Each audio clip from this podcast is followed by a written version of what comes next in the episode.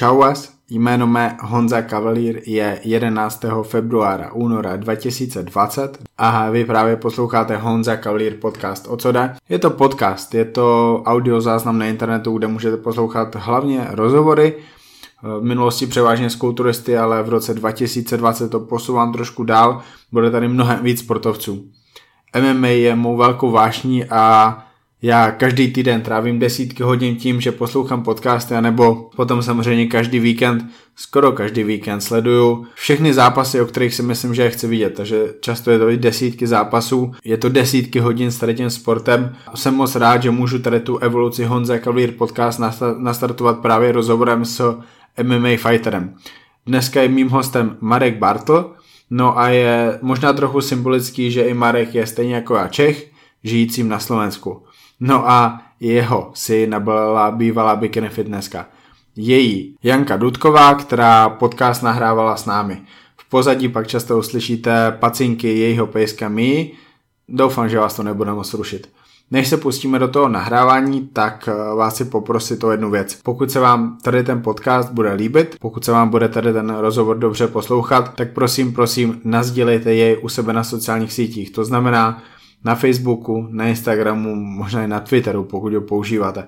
Pomůžete tím mně, pomůžete tím Markovi dostat ty jeho slova mezi co největší okruh lidí. Tady tu epizodu i všechny moje starší epizody naleznete nejenom na YouTube, ale taky na mobilních aplikacích, které slouží k poslouchání podcastu. Jsou to aplikace jako je Podcast Addict, Apple Podcast nebo dneska hodně populární Spotify. Hoďte je teda prosím k sobě na IG Stories nebo na Facebook. Pokud máte swipe up, tak hoďte odkaz na YouTube. Pokud nemáte swipe up, tak třeba přes Spotify, přes ty 3 tečky, sdílat. To hoďte přímo na Instagram Stories a každý váš kamarád si to může díky jednomu jedinému kliknutí pustit a přehrát. Každopádně budu moc rád za každý jediný screenshot, který hodíte k sobě na Stories a označíte tam mě, Marka nebo Janku.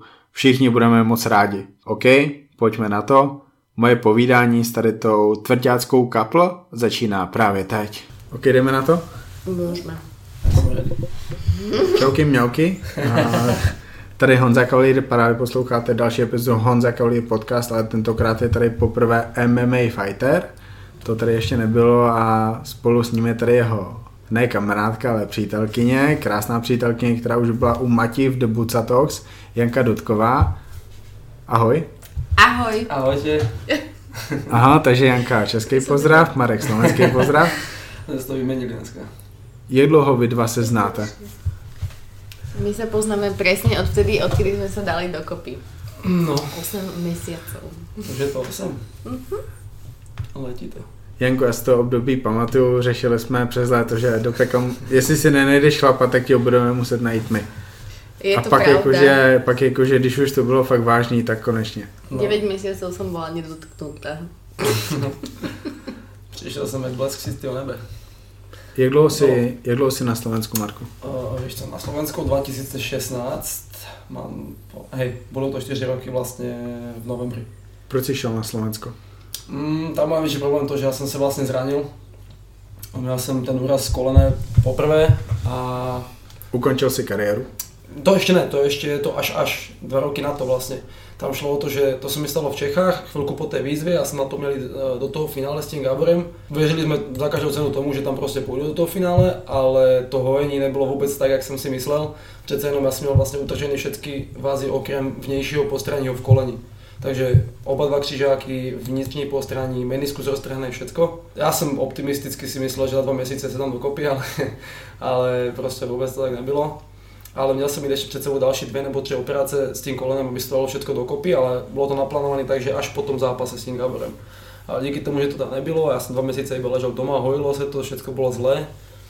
A za ty 2 měsíce, co jsem vlastně ležel, tak jsem si uvědomoval, že co vlastně v životě dál, lebo já jsem do té doby jsem vlastně zápasil jak v postoji, K1, tak MMA a obě dvě podle mě na dost dobré úrovni a říkal jsem si, že K1 asi pro mě skončila, protože už bude tam nějaká panika z toho, že dostanu na tu nohu nějaký úder nebo něco, takže už jenom MMA a říkal jsem si, že jestli chci v tom MMA něco dosáhnout, tak musím být do světa prostě někam. A byla nabídka, že buď do Prahy, anebo do Bratislavy, protože z Bratislavy jsem poznal kluky z toho natáčení a hlavně Prahu nemám rád. Slováci byli lepší parta než Češi? No já jsem se s nimi rozuměl určitě víc. Aha. Že nevím, či to bylo tím, že jaká parta jsme tam sešli, ale se s těma Čechama jsem se neměl nějak o čem. Jeden prostě ten v kuse jenom seděl, nikým se nebavil, druhý v kuse spal, třetí v kuse jedl, víš, taky nudní kluci a ti Slováci. Který, povedz, který? Nějaké pikošky. Pikošky to nejsou pikošky, to je tak je prostě. Ale tam jde o to, že a ti Slováci byli taky, že Gábor, Ferro, Datelinka, oni v kuse, že něco vymýšlá, napojme toto a zajedeme tam a nevím co. A já jsem taky typek do napohody, takže já jsem samozřejmě se nechytl každé blbosti, tak už nám to sedlo a pak jsem byl v polu furt a už se to vezlo. Takže to byl vlastně taky ten hlavní impuls, že proč na Slovensko, protože jsem tady měl těch kamarádů, takže věděl jsem, že nějaký to minimální zázemí tady bude, že nebude to úplně, že půjdu do cizího města, cizí země a nikoho tam nepoznám, takže to bylo asi tak pro mě největší. Česky mluví. Chcela som vám povedať, že zrazu už je počastivie. Hey, to bude lebo keď sme sa dali dokopy, tak som si myslela, že je záhorák. Bomba. Lebo to bolo, že aj som ani nevedela, kto to je, že ty si čo. To mne Maťa hovorí, že som. To mne každý. Kámo, každý Slovák povie záhorák. Záhorák. Ešte, že som Maďar. Ty si bikinka, bývalá bikinka. Já tě vlastně znám jakoby trošku z té doby soutěžení, ale ne osobně. Jakoby. Tím, že sleduju ty slovenský závody, tak jsem o tobě věděl, že je tam Janka Dudková. Teďka už jsi ve športovém důchodku. Comeback nebude. Aj v vekovém důchodku. Však to jsme si s Maťou slúbili, že půjdeme do Masters obidve, keď budeme mať 35. A je to ještě za dlouho. Je výhoda, že jste oba sportovci? Šlo by vám to jinak spolu dohromady, protože nevím, jestli by Janka chápala to, co ty děláš, protože teďka je to nejtěžší období, teďka to musíš dělat nejvíc. Víš co, že to, že my jsme se poznali a já jsem byl chvilkou po operaci, takže prostě ten tréninkový plán nebo celkovo denní plán jsem mal úplně jinak teraz. Janka taky. Ano, chodím, ale já se dělal cvičit. Ale to, že já jsem prostě trénoval jedenkrát do dňa, mal jsem jenom fyzio s tím mojím fyzioterapeutem, a potom jsem byl celý den doma, do toho jsem dělal vlastně ještě soukromý tréninky, takže víc času jsme měli na sebe, víc jsme byli spolu a potom vlastně čím víc jsem se dával dokopy, tak tím víc jsem začal nabalovat ty tréninky, ať už to bylo jiu-jitsu, ať už to byl tajský box, MMA, všecko. A samozřejmě těch tréninků už teda do dňa bylo víc a už to šlo prostě poznat a i tím, že chodím vlastně dělat trenéra soukromýho, tak stávám skoro ráno, takže vlastně jsem odešel, když ještě spala, vrátil jsem se prostě, když už byl večer, takže bylo tam takový... Já jsem to nechápala, lebo já jsem věděla, že keď jsem soutěžila, tak já jsem si šla kardio robiť ráno a potom jsem mala už iba jeden trénink večer po robote a já jsem skončila o 5 a byla jsem vybavena, vieš, takže pre mňa to bylo velmi těžké pochopiť, že sa prostě celý den neuvidíme a že fakt, že až večer, keď dojde domov a je úplně, že ani rozprávať sa mu so mnou nechce a... Upratovat už vůbec ne. No ale jak já znám tebe, tak ty mi přesně přijdeš taková, že tobě by to vyhovovalo, protože ty seš taková, že strong independent woman, takže proto je možná je takový, že typický, že celý den se neuvidíme, uvidíme se večer, super, já se budu moct dělat ty svoje věci. Ale tak já jsem se velmi zalubila do něho, víš, ano. A bylo to pro mě... Pak je všechno tak jsem chcela být s ním víc, ale...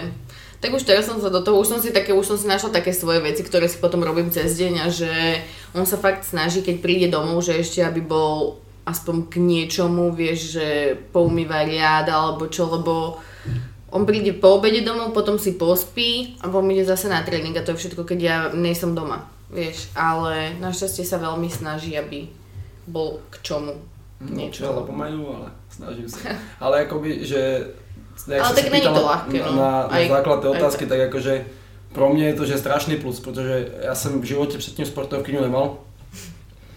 A prostě já jsem to nechápal, že těm jakože mojim bývalým přítelkyním to vadilo, prostě že furt trénuju a tak.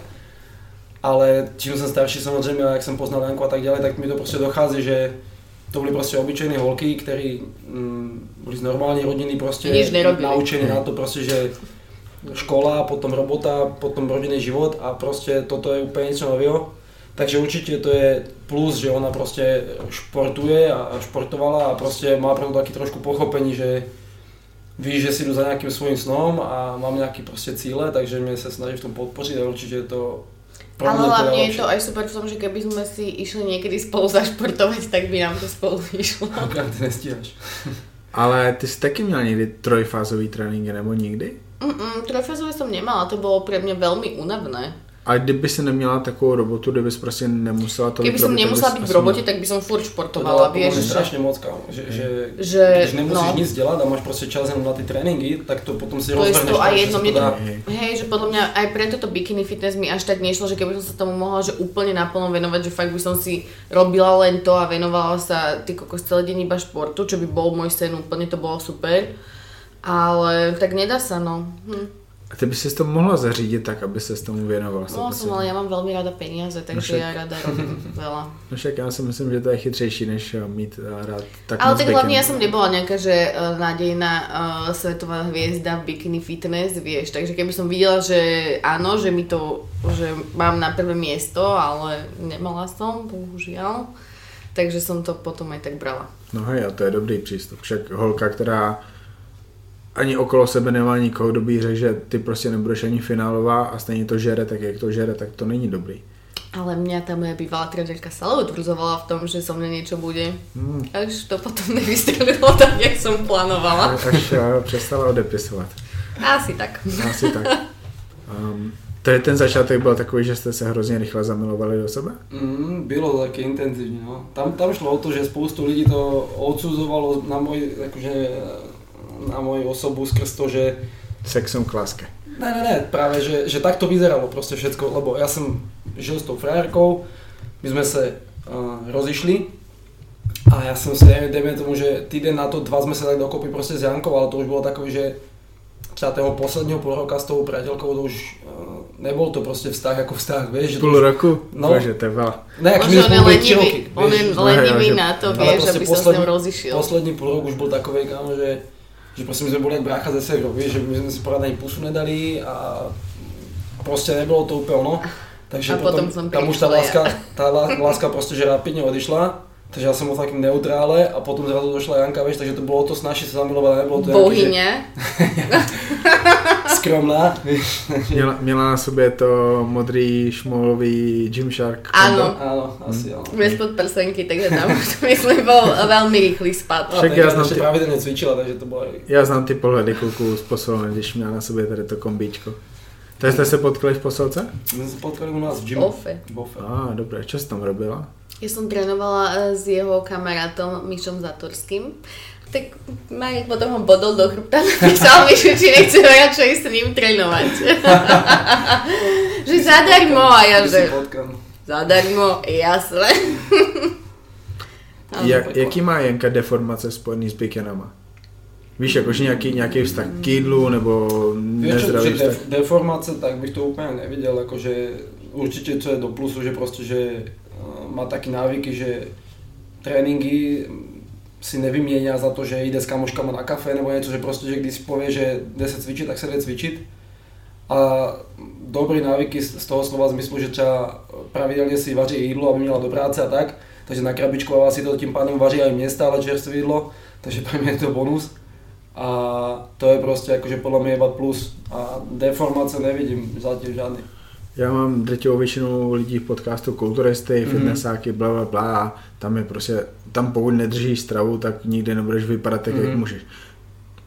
Teďka asi máš tu stravu úplně jinou než třeba 5 let zpátky, vidíš tam rozdíly? No určitě vidím rozdíly v držení váhy a tak, lebo když mi bylo 20-21 roku, mohl jsem sníst mekáč a váha mi prostě nějak nestoupla, ani nespadla, prostě držel jsem se na svém. A fakt jsem mohl jíst, hocičo, mohl jsem být 2 měsíce se zlomenou nohou doma, mohl jsem nevím co dělat a nějak jsem nepřipravil, nějak se moje tělo nějak nezdeformovalo a teď mi stačí prostě, že dostanu rýmečku, 2 týdny jsem doma a mám 5 kg nahoře, takže to určitě musím se hlídat skrz to, ale prostě když jsem mimo zápasem jako přípravu, tak já mám prostě strašně rád sladky a fú, to je zlo, takže já se vím upustit velmi.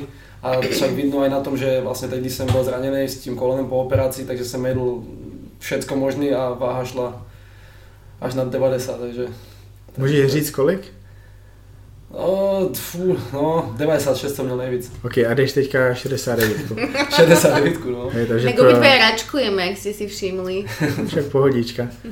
Pro ty, co neumí počítat, 27 kg musíš dávat dolů. To není, že chudneš 27 kg, to je o tom, že musíš navážit den před závodem nebo před zápasem. Tam jde vlastně o to, že já nevím, kolik percent to vychází, ale prostě dejme tomu, že posledních 5 kg, že jen takým jojo efektem, že už se to jenom odvodní a to ti naběhne třeba 8-7 kg přes noc jenom, víš, na té strávě a že se doplní správně, jak se máš, takže to není nějaký, že bych na dlouhou dobu šel na těch 69 kg, to ne. 5 týdnů do zápasu teďka? 6. Od 6? Ne, 5. Už 5. Už je to 5. Už je sobota. Kdo se ti stará vlastně o to hubnutí? O hubnutí já sám. Já vlastně zápasím už, když je 10 roku, takže už jsem si vyzkoušel na sobě různé metody hubnutí a různé metody přibírání a tak dál, protože když jsem byl mladší, tak můj trenér vlastně, co jsem měl, Tomáš Tomiga, tak ten velmi odsuzoval hubnutí, takže ten právě naopak, já jsem vážil třeba 81 kg a domluval mi zápasy v 84. kde byli kluci třeba z 95 kg na druhý den. Takže vyzkoušel jsem si aj tu variantu, aj tu a mě jakože osobně to hubnutí samo o sebe zase tak mi to nevadí, jakože ty poslední samozřejmě týdny už jsou kritický, ale vím, že potom zase bude delší dobu klid, takže prostě kvůli tomu zápasu to jsem schopný obětovat. Akože ja si myslím, že by už mohol chudnúť tak efektívnejšie, lebo tak má stále dosť tuku a keď si jej pozriem, vieš, že minulý rok dal ledva tu 70,8 a teraz ide 69, ale tak vidím, že tam mala ešte tuk, vieš, že tam boli rezervy a už by sa k tomu mohol, akože z môjho pohľadu trochu zodpovednejšie postaviť. Minulý rok, když som šel do zápasu, tak som mal vlastne že on sa stále vyhovára na to, že však ja nejsem kulturista, ja si tu nebudem vážiť jedlo. Hej, a to je další věc, já tě přeruším, ale ty pak navážeš. Kulturistika je vlastně úplně, že na tom vrcholu přístupu strava, hubnutí, protože kulturista pokud nemá formu, tak prostě prohrál. Tam je to doladěný k dokonalosti a když se na to takhle dívám, tak prostě vy MMA fighteri jste jakoby 10 let, 15 let zpátky. Vnímáš to taky? Že prostě určitě znáš plno kluků, co tu stravu vůbec neřeší. Ano, to jsem se povedal, že spoustu kluků znám, co to vůbec si nejdou, že prostě jedí hoci čo a maximálně poslední 3 dny si dají pokoj a jdou do sauny. A naopak znám aj spoustu kluků, kteří si to hlídají, že velmi poctivo a dokážu si to vážit a hlídat si kalorie a všecko. Například jeden z nich je Robo Pukač, ten když držel váhu, zhazoval dřív velmi vela, tak ten to měl úplně přesně napočítaný na dny, co, kdy, jak, takže ten byl taky pedant. Ale on tak celkovo aj v tréninku a všetkom. Já jsem byl vždycky takový lenivec prostě, takže na to, abych si to někde počítal nebo něco, já tak pocitovo, ale třeba to je ten poslední týden, jak už mám to odvodňování, tak tam to mám přesně vyrátaný na každý den prostě, že kolko, čeho, jak, kdy, takže to je už zase něco jiného, no, ale každý má svoje návyky, každý věří tomu svému a my to mám zase takhle. No. Může ti tam Janka nějak pomoct? Dala ti už nějaký rady ohledně té stravy? Já se snažím, ale tak varím mu. Snažím se mi pravidelně vařit prostě a zdravo, samozřejmě žádný vyprážaný a tak, takže snaží se mi hlídat, říkat mi, co můžu, nemůžu, ale to je taky matkovský si dělám, víš. Hej, ne z toho fitnessackého hlediska, z toho už. Ale prostě, že ona se prostě strašně bojí to, že to nedám tu váhu, lebo zažila mě v tom, když jsem měl těch 96 a prostě to je pro ně úplně strašně veľa skok. Ale jakože já jsem si tak nějak dal takový cíle, že kolik chci mít kdy a podle toho se držím a zatím mi to vychází. A hlavne, keď ja vidím, že ja som bola proste 3 mesiace v diete, no najmenej 3, vieš, že fakt som to išla, že po pol kile a on mi tu teraz sa snaží nahovoriť, že ja som schopný ti za týden dať, že 10-13 kg dolu, vieš, že je to šok pro telo, není to úplne zdravý, ale věřím tomu, že proste nebudu to tak držet do 35, víš, takže. Hej, tam jde o to, že Janka je jakoby poloviční než ty, takže jestli Janka dávala půl kila, ty můžeš dát kilo zdravě. A vlastně vy máte trojfázové tréninky, které jsou energeticky mnohem náročnější než kulturistika. Já podle mě denně daleko víc pálím, jak přijmu těch kalorií, takže prostě. Jakože ano. Ale hej, ale my víme, že prostě čím rychleji zhubneš, tím je to jakoby horší, nezdravější a zase je lepší trénovat čím nejblíž té soutěžní. A to potom je o tom, že to potom úplně ztrácí ten význam, to vážení vlastně den dopředu, lebo to MMA je tak na tom založený, že to vážení máš den dopředu 24 hodin plus minus před tím fightom, aby aby vlastně ty se zvedel odvodnit a do druhého dňa potom je to taká alchymie, že kdo víc prostě nabere, tak ten má jakože výhodu. No jakože tak je to ponímaný v tom světě ještě v takovém tom amatérském podle mě, protože ne vždycky je to úplně výhoda, když má člověk víc kilo. Když prostě, já jsem dřív zápasil třeba 81 kilový v 84 a byl jsem podle mě daleko líp na tom fyzicky, jak ti kluci, s kterýma jsem zápasil, protože to nebylo o tom, že by som trénoval nějak jinak nebo dodržoval něco jiného. Podle mě to bylo o tom, že mi hrozně moc dalo to, že jsem trénoval ve svojí váze celý rok a cítil jsem se tak, jak jsem se cítil měsíc před zápasem, tak jsem se cítil v den zápasu a v tom jsem byl taky uvolněnější a neřešil jsem vlastně nic okolo, že jestli přiberu 5 kg nebo 10, víš, že jak se to vezme, no, je to složitý strašně. V tom vážení je strašně proměnných, tam jakoby je strašně důležitý, jakým způsobem schodíš ty poslední kile, jestli je to sauna, jestli je to střídání horký a studený koukla, nebo sprchy, nebo jestli prostě děláš aktivitu nějakou, jestli máš na sobě ty bundy a takhle, protože jakoby čím je to víc o dehydrataci, tím to víc jakoby ovlivní mozek, což nechceš. A pak samozřejmě, když do sebe dostáš zpátky ty kila, tak je to o tom, jakoby, jakým způsobem vůbec začneš, jestli jsou tam dost minerály, jestli se přejíš, tak ti prostě bude zle na zápase. Teďka Jirka Denisa Procházka má poslední rozhovor, že říkal, že on má poslední jídlo asi 3 hodiny před zápasem, že to je v podstatě jenom sacharidy, jenom rejže, aby tam jakoby neměl nic těžkého. Já to mám úplně tak jisto, já to mám, že... Když se teda bavíme o tom dní zápasu, tak já vlastně už v den zápasu nejím maso, tak to mám prostě nastavený už od mladosti a že prostě ráno se probudím, jdu na snídaní, tam si dám nějaké ovsené vločky, ovoce, prostě ať mám nějaký cukry a tak dále. Do toho stále si popijím svoje drinky, lebo já třeba po vážení to mám tak, že já to mám nastavený, že každou půl hodinu vypiju 2 deci vody a každou hodinu s ním malou porci jídla. Víš, že třeba kousek kuřecího s půl kopečkem rýže a to jim prostě takto postupně a to tělo má často potom zpracovat a nějakým způsobem doplnit tam, kam potřebuje, samozřejmě minerály, vitamíny, cukry, sol vela, aby to tělo zase zavodnilo. No a v ten den zápasu já to mám přesně tak, že na oběd si dávám iba zeleninu, že nějakou uhorku a rýži, nic jiného. To je janký danček. Skoro. A kde ses naučil tady ty věci nebo od koho? Tak je to aj tím, že říkám za těch 10 roků, že poznal jsem spoustu fighterů, se spoustou klukama jsem se radil, bavil jsem se, zjišťoval jsem si, co je dobrý, co je zlý, co komu sedělo, nesedělo, pak jsem si to zkoušel na sobě a strašně moc mi pomáhají kluci od nás vlastně z OFI. V gyme, s kterýma to řeším, že prostě či je normální, že ještě tolko a tolko do zápasu a mám tolko a tolko kil, či podle nich něco bych změnil, anebo tak. Takže si tak vyměňujeme navzájem prostě rady a zatím teda všecko šlape, jak má.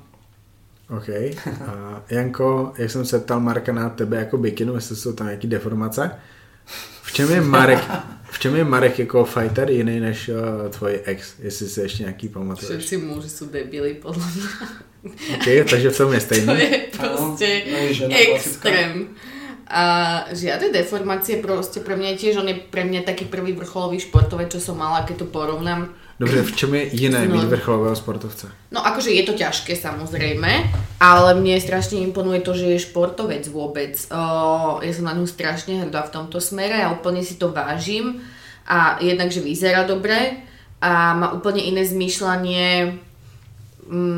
Mentálne je úplne niekde inde než nejaký chlap, napríklad on vôbec nepije ani nefajčí, čo je pre mňa úplne plus, že je úplný abstinent, lebo si neviem predstaviť, že by som chodila, teraz nechcem uraziť žiadneho chlapa, ktorý chodí v piatok na pivo, ale proste on je doma a je normálny a nechodí mi domov najebaný s prepáčením a má úplne tie hodnoty, aj myslenie, aj cieľová vedomosť je úplne niekde inde než obyčajný chlap, ktorý chodí do roboty a potom sa ide rozbiť do mesta v piatok. Čo je pre mňa veľké plus. Lebo ma úplne ťahá ma dopredu, aj to zmýšľanie do budúcnosti má úplne iné a je fakt tá cieľavedomosť je pre mňa strašný. A hlavne aj to, že není nejaký lúzer, že proste nemá skóre, že prehral 5 zápasov.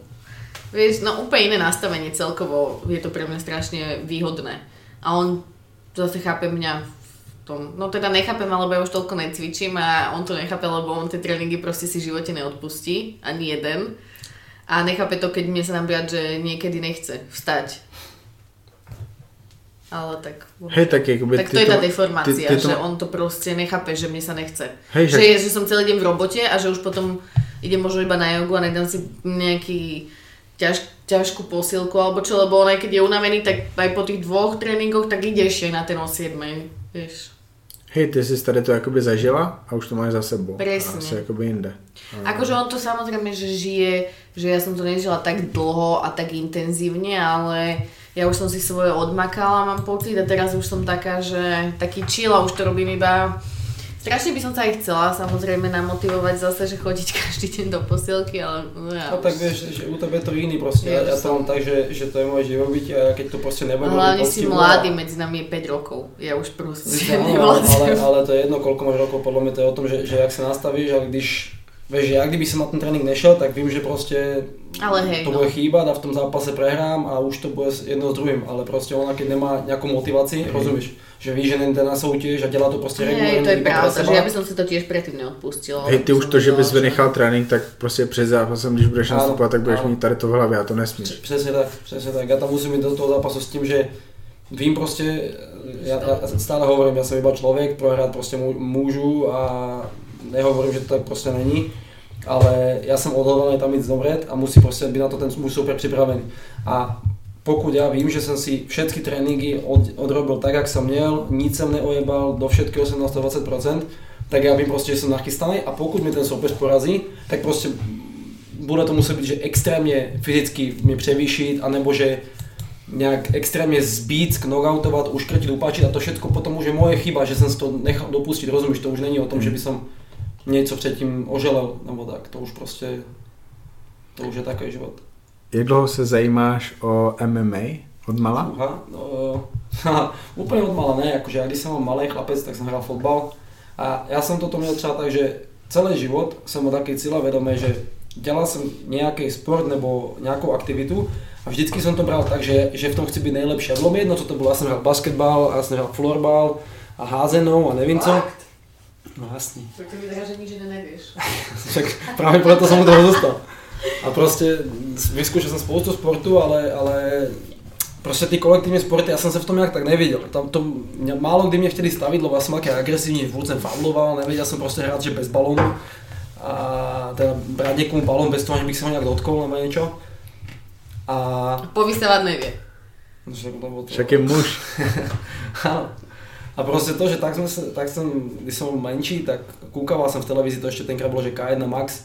Na Eurosportě, komentoval to Ondro Novotný a tam jsem to koukával a říkám, že wow, toto je brutální, toto bych rád vyzkoušel, všechno to bylo asi 11-12 roku. A rozhodl jsem se tenkrát asi po týdnu, že jdu na trénink kickboxu, přišel jsem a bylo zavřený.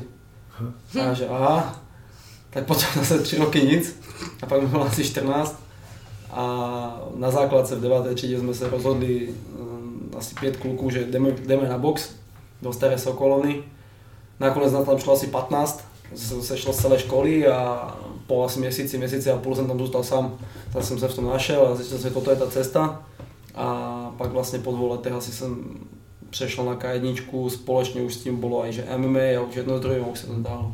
Takže dejme tomu, že nějakých 12 roků, plus minus jsem se v športě. K1 Max to byly zápasy, kde fightoval Semi Shield, Overeem, Bonžanský, Badr Hari. Hej, to je vlastně, to jsou vlastně jakoby první bojový sporty, jaký já jsem sledoval, jakože víš, že to byl vlastně boj, jakože v postoji, protože jenom kopy udary, žádný grappling a já jsem tomu v té době nerozuměl a bavilo mě to a jakoby znal jsem ty nejlepší jména. A pak si pamatuju vlastně první UFC, jaký jsem sledoval, to bylo, teď jsem z toho hledal, abych to řekl přesně, UFC 83, kde vlastně GSP vyhrál odvetu s Matem Serou. A to je vlastně teda 12 let zpátky, což je prostě super, že já se tady tu dobu zajímám o UFC a strašně to uteklo, za jako 3-4 roky. A oni to dělá hodně, že ty eventy jsou prostě v kuse snad každý týden a to prostě to člověkovi strašně letí, však ven si samotný UFCčku, kolikátý má event už 286, nebo nevím, nechci plácnat plčoviny, ale už strašně moc prostě těch turnajů je, do toho má ještě ty fight passy, víš, že ty podturnaje kvázi. Takže že já sám si pamatuju první UFCčka, co jsem viděl prostě a to bylo úplně old school. Víš, jaký to bylo? Kdo tam zápasil aspoň? To ne, já jsem koukal takový ty highlighty, já jsem přímo nemal, že by jsem viděl celý turnaj, to až potom časem jsem se dostal k tomu, že existují nějaký prelimsy a taky to věci, ale dřív jsem jenom tak, že prostě věděl jsem, že bylo nějaký UFC a na YouTube jsem si hledal, kdo to sdílel, tak to většinou byly, že z telefonu nahraty, že cez počítač a podobně. A tak jsem si to iba vykukával, ale ne, tenkrát jsem tomu ještě tak nepřišel na chuť tomu MMA. Já jsem tenkrát dělal vlastně K1, to bylo moje primární. A v tom zápase, tak to jsem se viděl, že jasné, já budem s Bončanským zápasit a takhle. A to mě na tom nejvíc bavilo, že prostě když jsem to sledoval v té televizi, mi to připadalo, že to je strašně vesmírný, prostě, že všechno je strašně rychlý a tvrdý a nevím co. A potom vlastně jsem dorastl do toho, že vlastně já už jsem kvázi na té úrovni, jak ty chlapi, co jsem na nich kukával. A že to není až tak dlouhá cesta, to jsem ušel a prostě, že kolik toho ještě bylo před sebou a všecko a tak jen to motivovalo, že wow, že jak rychlo dokáže člověk se něco naučit prostě a být v tom kvázi dobrý, víš, ale jako samozřejmě je to aj tak ale o talentu, ano, a o tom odhodlání, no, ale letí to strašně. Takže vlastně 12 let dlouhá cesta, masakr. 12 let, no. Pamatuješ si ale první ty jména, který jsi jakoby sledoval z UFC, z MMA? Z UFC, víš co, já jsem měl třeba svojho, že největšího oblíbence a kvůli kterému jsem se tak nějak úplně rozhodl, že MMA toto je cesta, toto není čo. A to byl vlastně Thiago Silva. Aha. To byl taky tvrdák, potetovaný celý, ty kokos holohlavý a úplně se mi páčil jeho styl, byl taky tvrdý kickboxer bývalý, no taj boxer dokonce. Hey. Jenom zabalený a v kuse bomby a každého knockoutoval ty kokos a v tom jsem si úplně viděl, že toto jsem já. A já jsem v té době nemal ještě ani řady tetování a nic, ale on měl prostě, že oba dva rukavy potetované japonským tetováním. A já, že jasné, toto je cesta, tak hned zateruj, že prosím, to potřebuji kérku. Toho Iho, tam víš přeroveň někde v kanáli, ho tam dobodal. A prostě toto bylo to, že k němu jsem se tak vzhlídl a k němu jsem tak nějak zhlížel, že to byl můj vzor a tak jsem se jakože snažil já být tvrdý prostě a jít v těch zápasech tak odhodlaně, agresivně. A tak nějak potom už tomu odstupil, jakože, že samozřejmě stále ho mám rád, stále ho sleduju, že co je... Ještě zápasy? Ano, ale už ne v UFCčku, už taky podlíka byl v ACBčku a tam... Zvolil se ho vlastně, jako je celkem reálný, aby se třeba někdy vlastně objevili na Slovensku v Octagonu. A to podle mě není že vůbec nereálný, tak bych to chtěl povědat. Že prostě, že Octagon už tak vyštěl nahoru, že... Už těmi dali. On je to i těžká váha teďka? On 93 jezdíval dřív, nevím jestli šel níž nebo ne, ale podle mě furt je stejné. To je taky nereálné. S Makovkou na ranějky. No, uvidíme další zápas. S Carloskou, s Karlíkem. Víš, že to, že on tak v KSVčku teď zápasí a tak, takže prostě není tak těžké, aby bylo tady. No. To je netypický jméno, víš, jako je v té době slyšíš jména jako GSP, BJ Penn.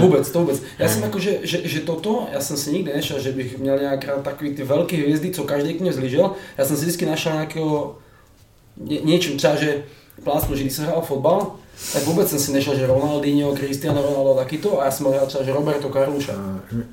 Bože, to, já jsem měl tu Šajtliho, takže já jsem takhle asi 12 gólů z rohu, víš. Takže to byl můj. A víš, a největší, co bylo, že on byl levák prostě, ne? Hej. A já jsem byl pravák, ale já furt, že jasné, já se naučím na levo kopat, že já budem kopat nejlepší přímáky ty kokos Roberto Carlos, ale prostě nešlo to, no. Já měl toho velkota. No, tak je to nohy ty kokos, jak já pas, víš. A takhle prostě, víš, že vždycky jsem si našel někoho jiného než z těch hlavních hvězd a tak i v tom UFCčku, no.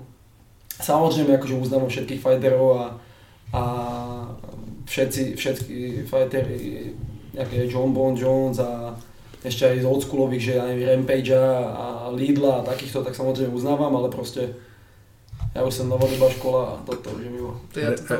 Viděl jsi teďka Rampage v poslední zápas? Však je 200 na piču, myslíš? On skoro nenavážil těch 120 kg. Čo? No, ale kokos půpok mal jaký. Když se pamatuju, že taky černý nabitý, ty kokos zlý a přišel prostě tata z pumpy. V jakým to hrál filmu? Nevíš, jak to jmenovalo? Rampage. To byl film, jakoby, který byl okolo ní jakoby, udělaný. Tak to nevím. Vím, že byl jako, že Expandibles vyhrál Couture a Ronda Rousey a taky to, ale on to nejsem jistý, že bych věděl. Já pak najdu. Že ty nic nevíš. Prepač. No jaký je tvůj oblíbený fighter, Janka?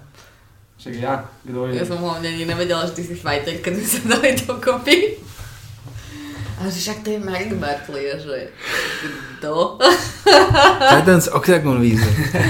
Ale to bylo až pěkný v tom, že aspoň jsem věděl, že ona prostě na mě neletí jenom kvůli tomu, že jsem nějaký, dejme tomu, že známej, rozumíš? To spíš ty není, že ona je známá bikina. Jasné, ona víš, co mě nalakala, že fotky, ty kokos, že bikina, nevím co, hudba, a príde a jo. Rozkyznutá mama. Už bolo neskoro, vieš, že hovoril niečo. No. Že si hovoril, že ty koko, že bikina, že konečne budem mať športovky, ňom sa tešil, že ty koko, že jak pôjdem do formy, vieš, a ja, že ja už vlastne nesúťažím. Aha. A už bolo neskoro. Sme spolu bývali. No a čo hovoríš na tie fotky, ktoré ona občas dá na Instagram? Prská plavky? Tak ja už som sa s tým zžil, že ona sa rada ukazuje, ale však má aj čo. A ja som s ním v pohode. Hej, už tvoji fanoušci sledujú Janku na Instagramu? No jasné. Hej.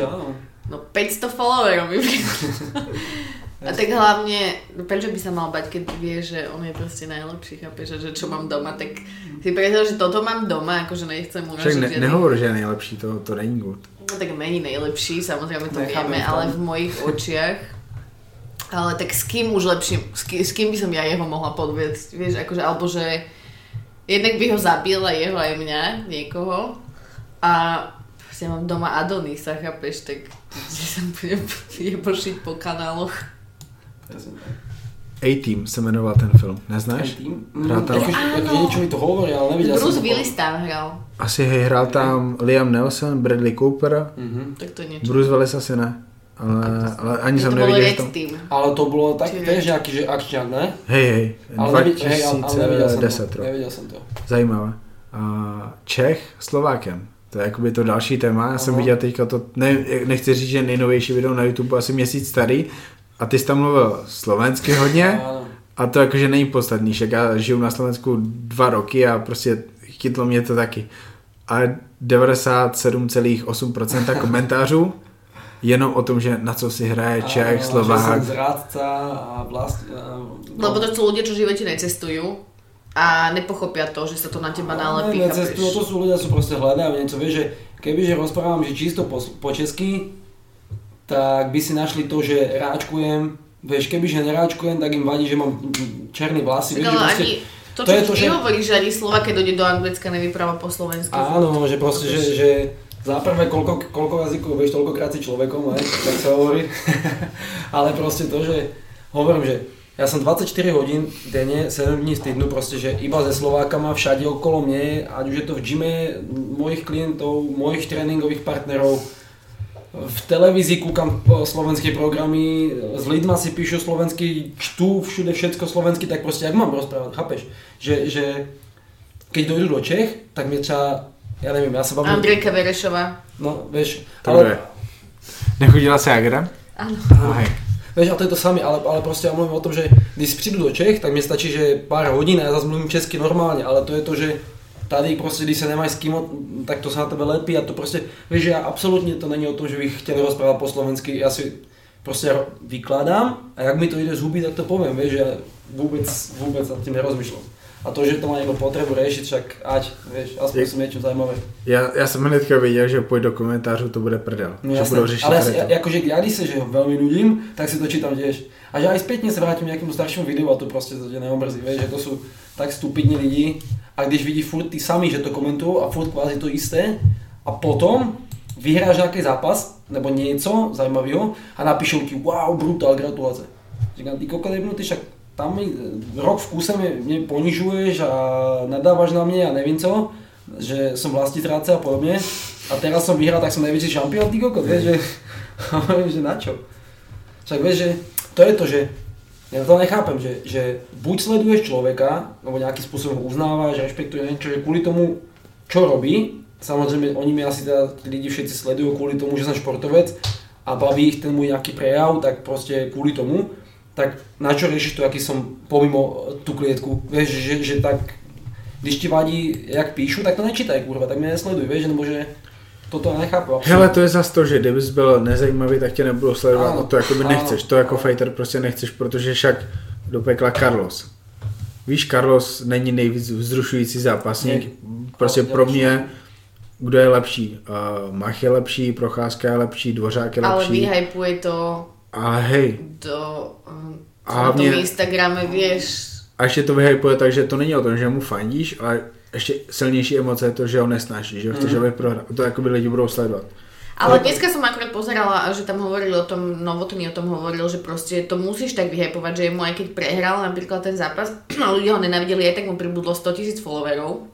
Proste najviac má spolupráce, všetko to je money making úplne, že musíš, vieš, a musíš aj aby ťa ľudia neznašali, aj aby ťa milovali, to je proste o tom, nechceš byť niekde zabudnutý v pšerovskej kavárne a tam vieš sa opúšťať na tom, že ľudia ťa nemajú radi, lebo vypráváš po slovensky. Hej, ale ta prohra jakoby udělala z Carlose člověka a tím pádem on tím oslovil zase úplně jiný lidi, kteří mu podle mě museli jakože v 1000 případech psát, že budeš zpátky šampionem. No neopověď se hlavně proto, aby si lidé mysleli, že jsi člověk. No samozřejmě, že to je strašně tenká hranice mezi tím úspěchom a neúspěchom a prostě keď se ti daří, vyhráváš, tak všetci tě milují, ty kokos a ty každému děkuješ a poradaj pošťákovi, ty kokos, za opratovačkovi a nevím komu, ale prehráš prostě, samozřejmě jsi smutný, ale prostě život je dál, že nestane se nic zlýho, kurva neutrhnul ti někdo ruku, nebo že nezostaneš na vozičku, nebo nevím co, prostě maká se ďalej a ty jako fighter tebe to prostě jenom posune, vieš, že ta prohra nějakým způsobem, že teda pokud si normální, tak se nad tím zamyslíš, že čo tam byla ta chyba a snažíš se na ní pracovat, aby se to příště nestalo a prostě makáš, vieš. Ale ty lidi to nechápou, oni to viděl tak, že jsi prohrál a ty už si degeš a fandím tomu, co tě porazil. Víš, že to je ještě v tom, podle mě ta mentalita těch Čechů a Slováků, že ještě tolko ten šport tady není tak na té scéně dlouho, že to ještě nechápou na tolko, víš. Já ještě extraliga, tam myslím 52 zápasů, základní, nevím, jak tomu říká, základní část, aha, pak je playoff. Oni mají za rok 70 možností vyhrát. Aha. Ty jsi rok nezápasil. No. Ty máš za rok jednu možnost, v dalším případě 3 nebo 4. Kdybys byl Cowboy, Donald Cerrone, tak 5 vyhrát. No. A i tak to je 12krát méně šancí než hokejista, fotbalista za rok. To je sakra asi tlak. Je to určitě tlak, hlavně na psychiku. Víš, a pro mě největší tlak je to, že pro mě první zápas, co jsem měl vlastně tady na Slovensku, když jsem se nastěhoval, tak pro mě největší tlak byl v tom, že první zápas za nový gym, tak samozřejmě chceš se ukázat, chceš vyhrát, víš, že nechceš vyhrát ostudu. To vyhrál jsi? Vím, hej. Co jsem na Slovensku, tak jsem ještě neprohrál, takže máme nic. A prostě to, že víš, že vždycky se na tebe vyvine nějaký tlak z nějaké strany kvůli něčemu.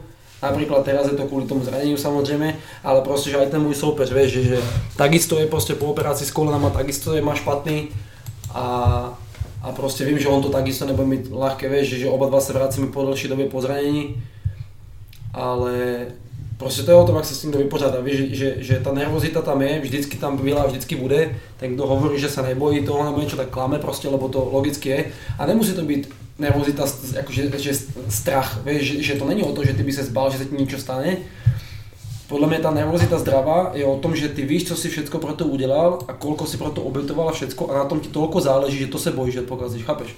Že ty nechceš prohrát kvůli tomu, že budeš mít špatný skóre nebo že tě lidé nebudou mít rádi nebo něco, ale prostě to všechno, co si pro to urobil, tak logicky z toho chceš vyjít jako vítěz, že prostě to má jak kdyby ten šťastný konec, rozumíš, že to všechno nebylo nadarmo a všechny ty peníze a ten čas, co si pro to investoval, že to prostě nešlo jenom vzduchem, ale prostě to k tomu patří, víš, že já jsem s tím stotožněný, samozřejmě nevždycky je to příjemný, byly časy prostě, keď jsem oblačí a šel jsem do zápasu úplně vystresovaný, vyklepaný, a si, že ty koko, že toto mi na to stojí prostě, že na co tam jdu, ale potom prostě se zavře ta klec a cinkne ten gong a už máš klapku a už si jdeš to svoje, víš, že. No, zase další věc, hokej playoff, 7 zápasů, pokud prostě každý tým hraje 3. A není to takový, že OK, tady ten tým je lepší, on prostě vyhrál 7 zápasů a měl třeba 6 kvůli tomu, že začínal doma, ale vy máte jeden zápas. No. Kdo z koho? Ultimátní projev sportu, že prostě chlap proti chlapovi. Když prohraješ, tak on je lepší jak ty. Když ho porazíš, tak ty seš ten alfa. No. Jaký to je? No když seš ten, co vyhrál, co mu zvihli ruku, tak je to parádní pocit, víš, že to se nedá opisat absolutně, to je prostě, že to si musí člověk zažít. Víš, to není jak něco, že vyhráš ve fotbale prostě, kde víš, že zatím je celý tým, já nevím, 15 lidí a ty si ani nemusel hrát, kurva, seděl na střídačce, ale těšíš se prostě, že jste vyhráli, víš, že to je úplně co jiného. Toto je prostě... A prostě čo je viac, jak to, že jsem dvaja chlapí, víš, ty kokos... Dominancia strašná, víš, že zase je otázka, jak vyhráš ten zápas, víš, že když to vyhráš na to, že ho uležíš a nic se neděje celý zápas, anebo že ho roztrhneš, nedej bože nějak špatně, víš, že, nebo on se nějak zraní, tak prostě to je takový, že nejsi z toho úplně nadšenej, lebo to nebylo, že jednoznačný, jaký, víš, že, ale keď prostě ho zdemoluješ, že ho zbiješ jak psa, ty kokos, a dolámeš mu ruky, nohy, hlavou, uškrtíš ho, tak prostě to si připadá jak největší geroj, víš. Jaký vítězství je nejlepší pocit? Rychlý KO, rychlá submise, vítězství na body proti někomu, koho nejvíc nesnášíš, nebo ten zápas, kdy prostě se rvete a dvě minuty jsou pro toho, dvě minuty jsou pro toho, a každý kolo je to jinak. Jaký zápas ti přinese nejlepší pocity? Fú, víš co, to je strašně individuální, lebo když to prostě skončí, že velmi rychlo ten zápas, tak ty si na jednu stranu, že strašně rád, že žádný zranění, všetko šlapalo, všetko, ne? A na druhou stranu si nazrate, že kurva, tak já na to držu třeba 3 měsíce, potím krv, ty kokos, na kondičáko, nevím čo, a za 2 minuty je konec, že tlačo, kurva, víš, ale... A šel by se znova, jakoby, víš? No, jasně, že potřebuješ furt energiu, protože vlastně nic se ti nestalo a všetko to dopadlo, jak mělo. A na druhou stranu prostě, že... Mal jsem zápasy, že jsem prostě dostával na piču těžko, a pak jsem to třeba ve druhém kole otočil a knockoutoval jsem soupeře. A to si třeba, že já osobně vážím, že daleko víc takového, víš, vítězství, jakého jednoznačného, protože to jsem například, že měl v Lichtensteinsku tenkrát ten zápas a povedali mi všetci, že to je nějaký zemář, že nevím co. Jsi byl obnažený?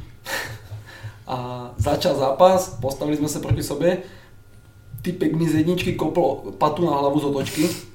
Já jsem se zesypal, zobudil jsem se na zemi, jak on už na mě utěkal z půlky klietky.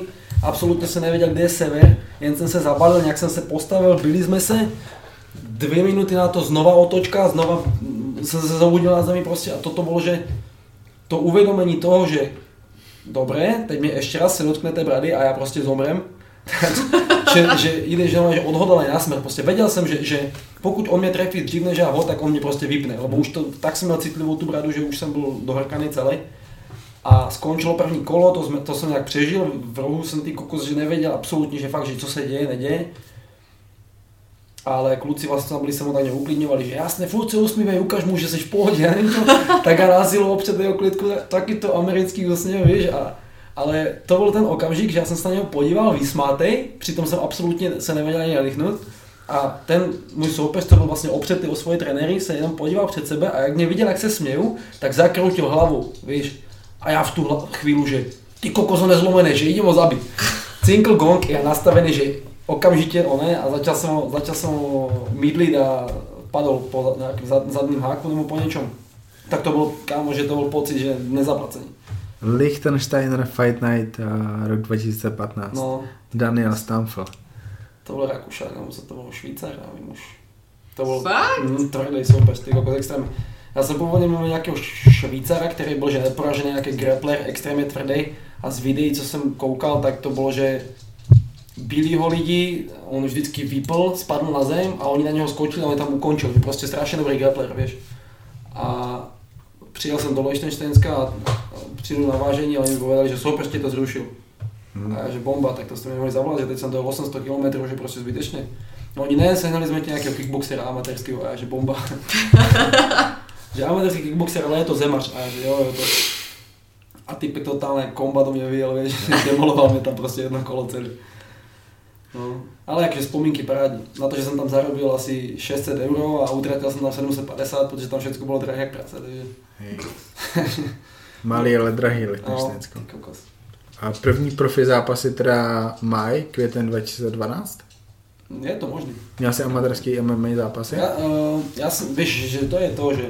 Teď se to dělí na amatérské a profi, ale prostě dřív, když jsem začínal s tímhle športem, tak u nás amatérsky bylo to, že se nedělali lokty maximálně, ale jinak to bylo, že v malých rukavicách, bez žádných chráničů na nohy, na nic, prostě normálně, regulárně MMA zápas bez loktu. A někdy se i ty lokty mohly, víš, ale bylo to prostě ponímané, že to je amatérský. Takže byli tam nějaký amatérský a... Skoro tě nepovím, 2-2 ty kokos nebo kolko, lebo já jsem byl vždycky takový, že já jsem dřív, když jsem byl mladší, tak já jsem nikdy si nemyslel, že bych se nikdy tím sportem mohl živit. Pro mě to bylo úplně, že nemyslitelný, já jsem to prostě bral tak, že chcem být šampion, chcem být všecko, ale prostě, že nevěřil jsem tomu až tak.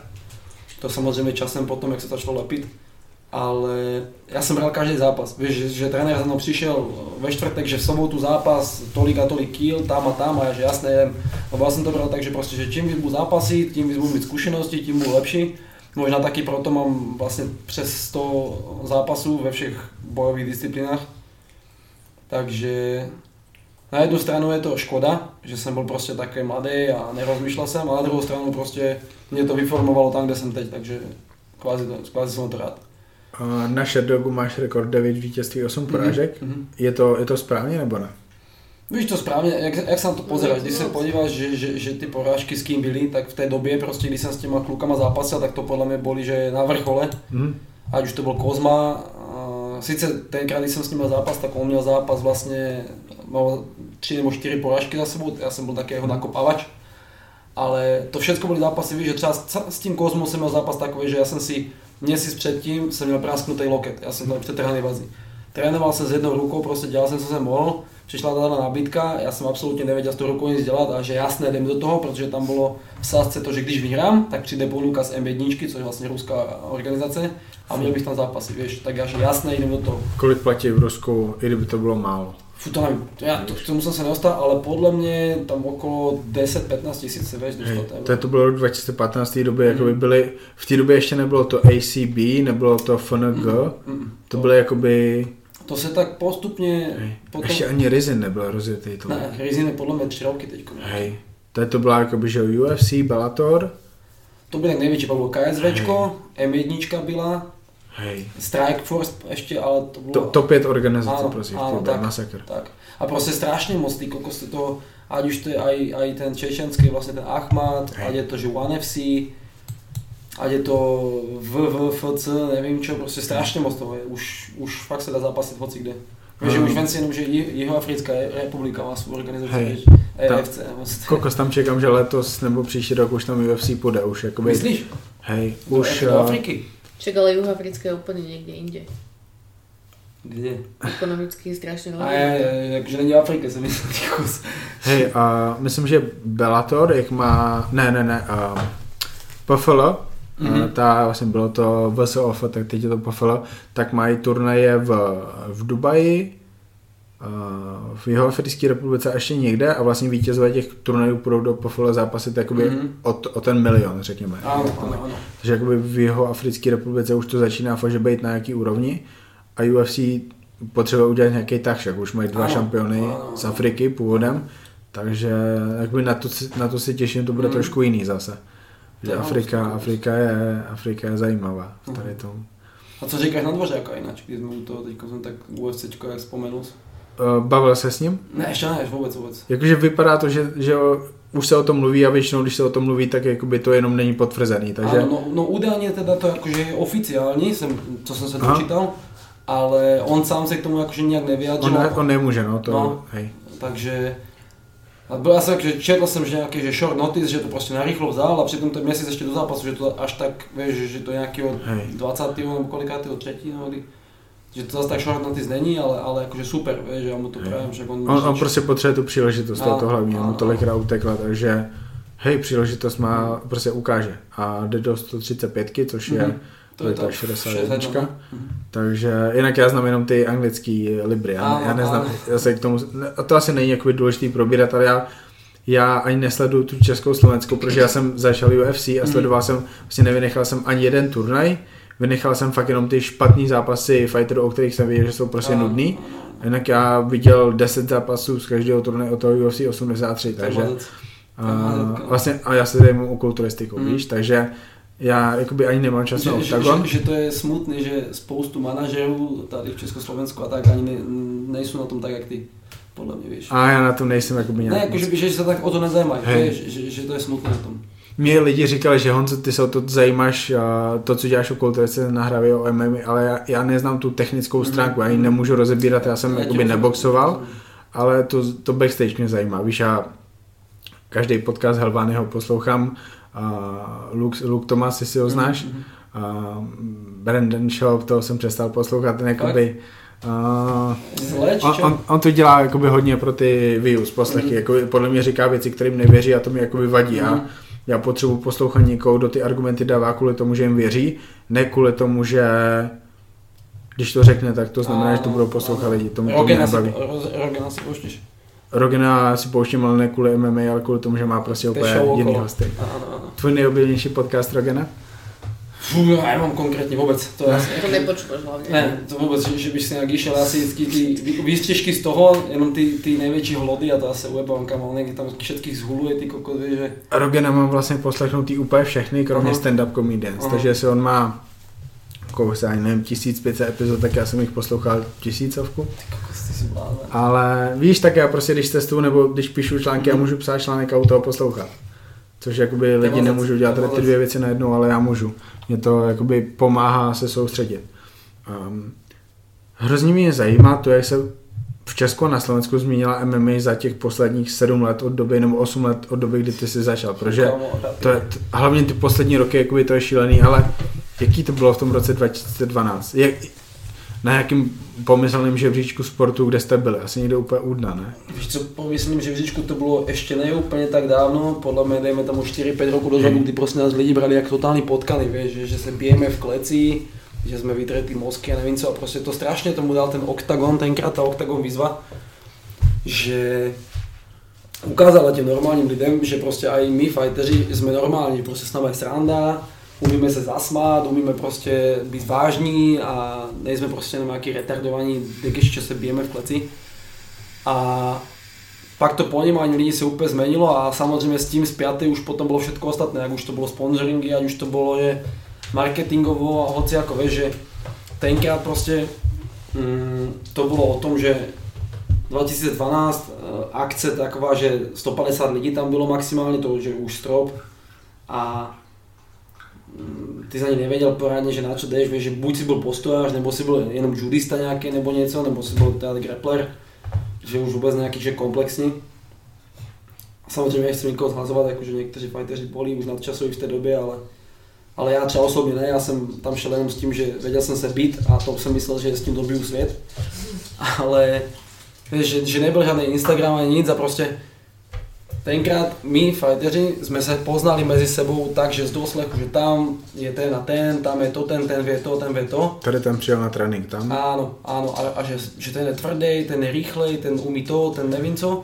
A teďkom je to prostě takový, že máš někým zápas, podívaj se na YouTube, podívaj se na Instagram, podívaj se na Facebooku, zjistí si o ním, že kokos porad, jestli je z 5 děcek, nebo že jeho mama, jestli byla alkoholička, prostě všechno si zjistil tom člověkovi. Takže jak kdyby v tomto je to super, ale na druhou stranu ani není, víš, že... Ale změnilo se všecko. No, jak se na tom teďka? Když se jakoby objektivně podíváš, zase žebříček sportu, fotbal, hokej, tak jak vysoko je MMA teďka? No podle mě v Československu je to teďko je strašný boom a strašně moc tomu dal ten Octagon. A proto je to, tím, že je to něco nového, lebo však fotbal, hokej jsou tady x rokov, a tím, že je to něco nového, tak proto ty lidi to tak baví, víš, a proto máš ty turnaje vyprodaný půl roku dopředu a tak dále. Takže určitě v tom ponímání lidí se změnilo, že strašně moc, protože, jak hovorím, že jsme prostě byli potkaní a nikoho to až tak nezajímalo. Teď prostě vidíš na těch turnajích, že tam chodí rodiny s dětskama a prostě je to máme, že sváteční událost, víš, že lidi si berou požičku, aby si koupil lístek prostě nějaké dobré, víš, a to je mazec. V Petržalce Attilka má billboard na celý mrakodrap, to je prostě masakr. Na Inchebe, no. A to je nemyslitelný, víš, 5 roků dozadu to v životě by tě nenapadlo, kam už něco takové tady bude.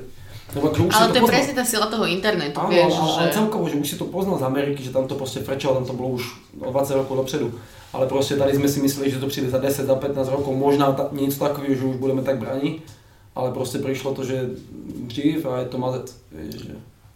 Co je ten bod, který to změnil? Protože ty jsi byl pořád v tom centru dění, vy jste to řešili v gymu, prostě jak se to rozvíjí, viděl jsi ty kluky, který, byl jsi s nimi v kontaktu, o kterých se prostě teďka mluví, kterým se dějou věci.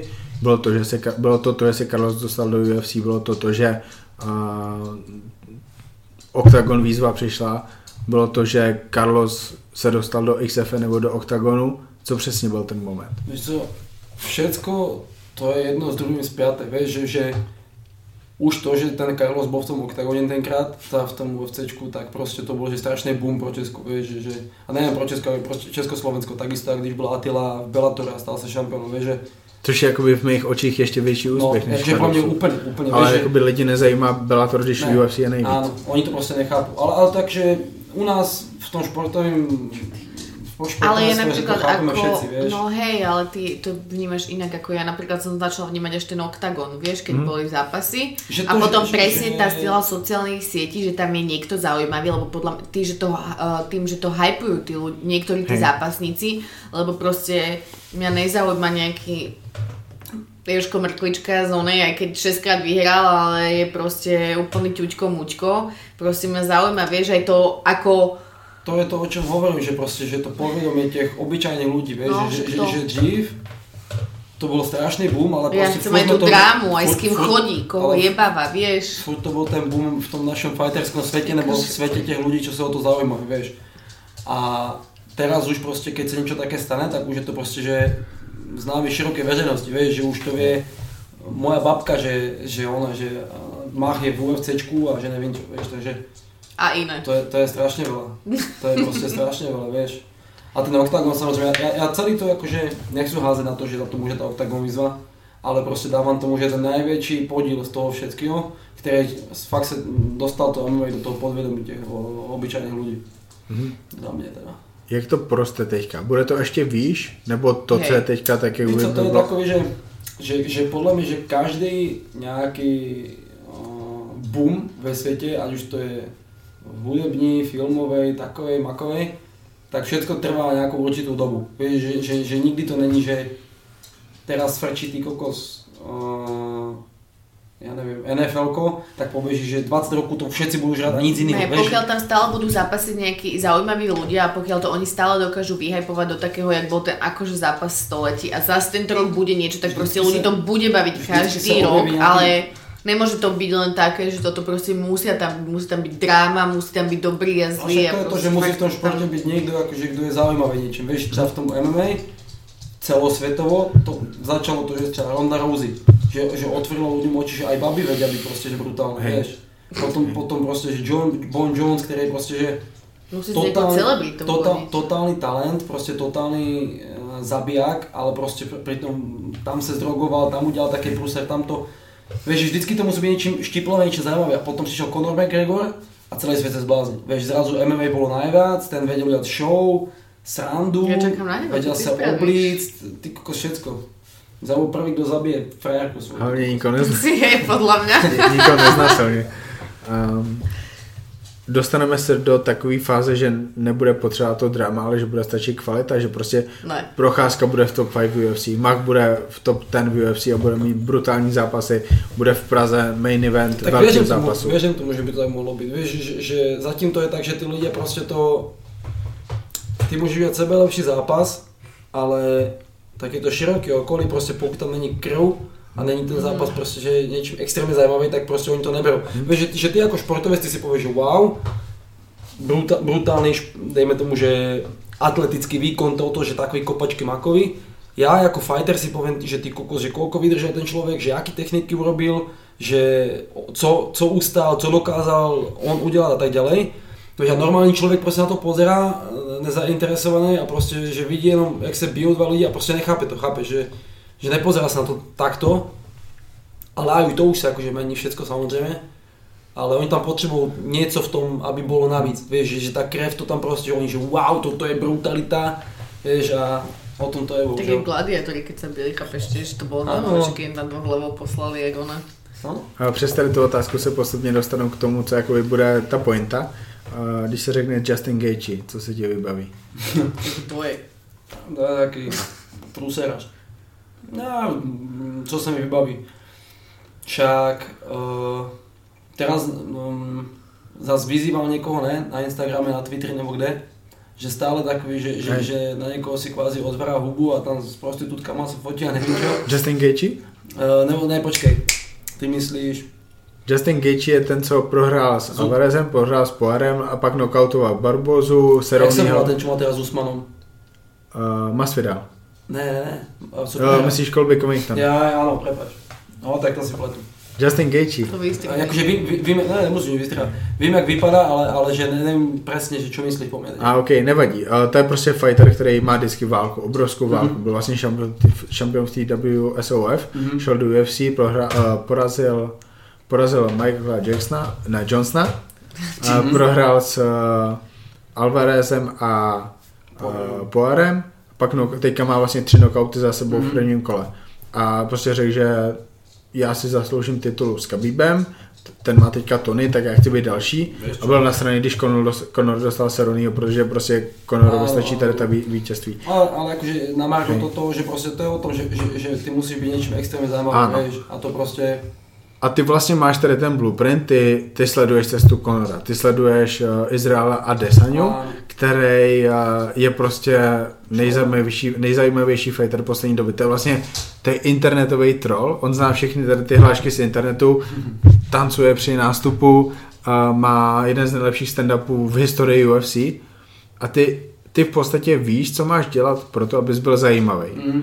A teďka jde o to, jestli to chceš dělat, nebo nechceš dělat, jako je třeba plno jiných fighterů, kteří to dělat nechtějí, protože tady to neuznávají, ale zároveň ty, když to dělat nebudeš, tak nikdy nebudeš ten, který může mít takový peníze ze zápasu, jako měl Carlos nebo Attila. Pravda, ale já jsem furt ještě také ty stejné školy a já prostě verím v ty svoje schopnosti a zkušenosti a já prostě verím třeba v to, že já sám budem robit tak zajímavý zápasy a tak prostě vezmem dých tým ľuďom svojma schopnosťama, že nebudem potrebovať toto všetko. No, ja si myslím, že on je aj, že ty si je tak taký zaujímavý, vieš, lebo vyzeráš proste ako úplný diabol.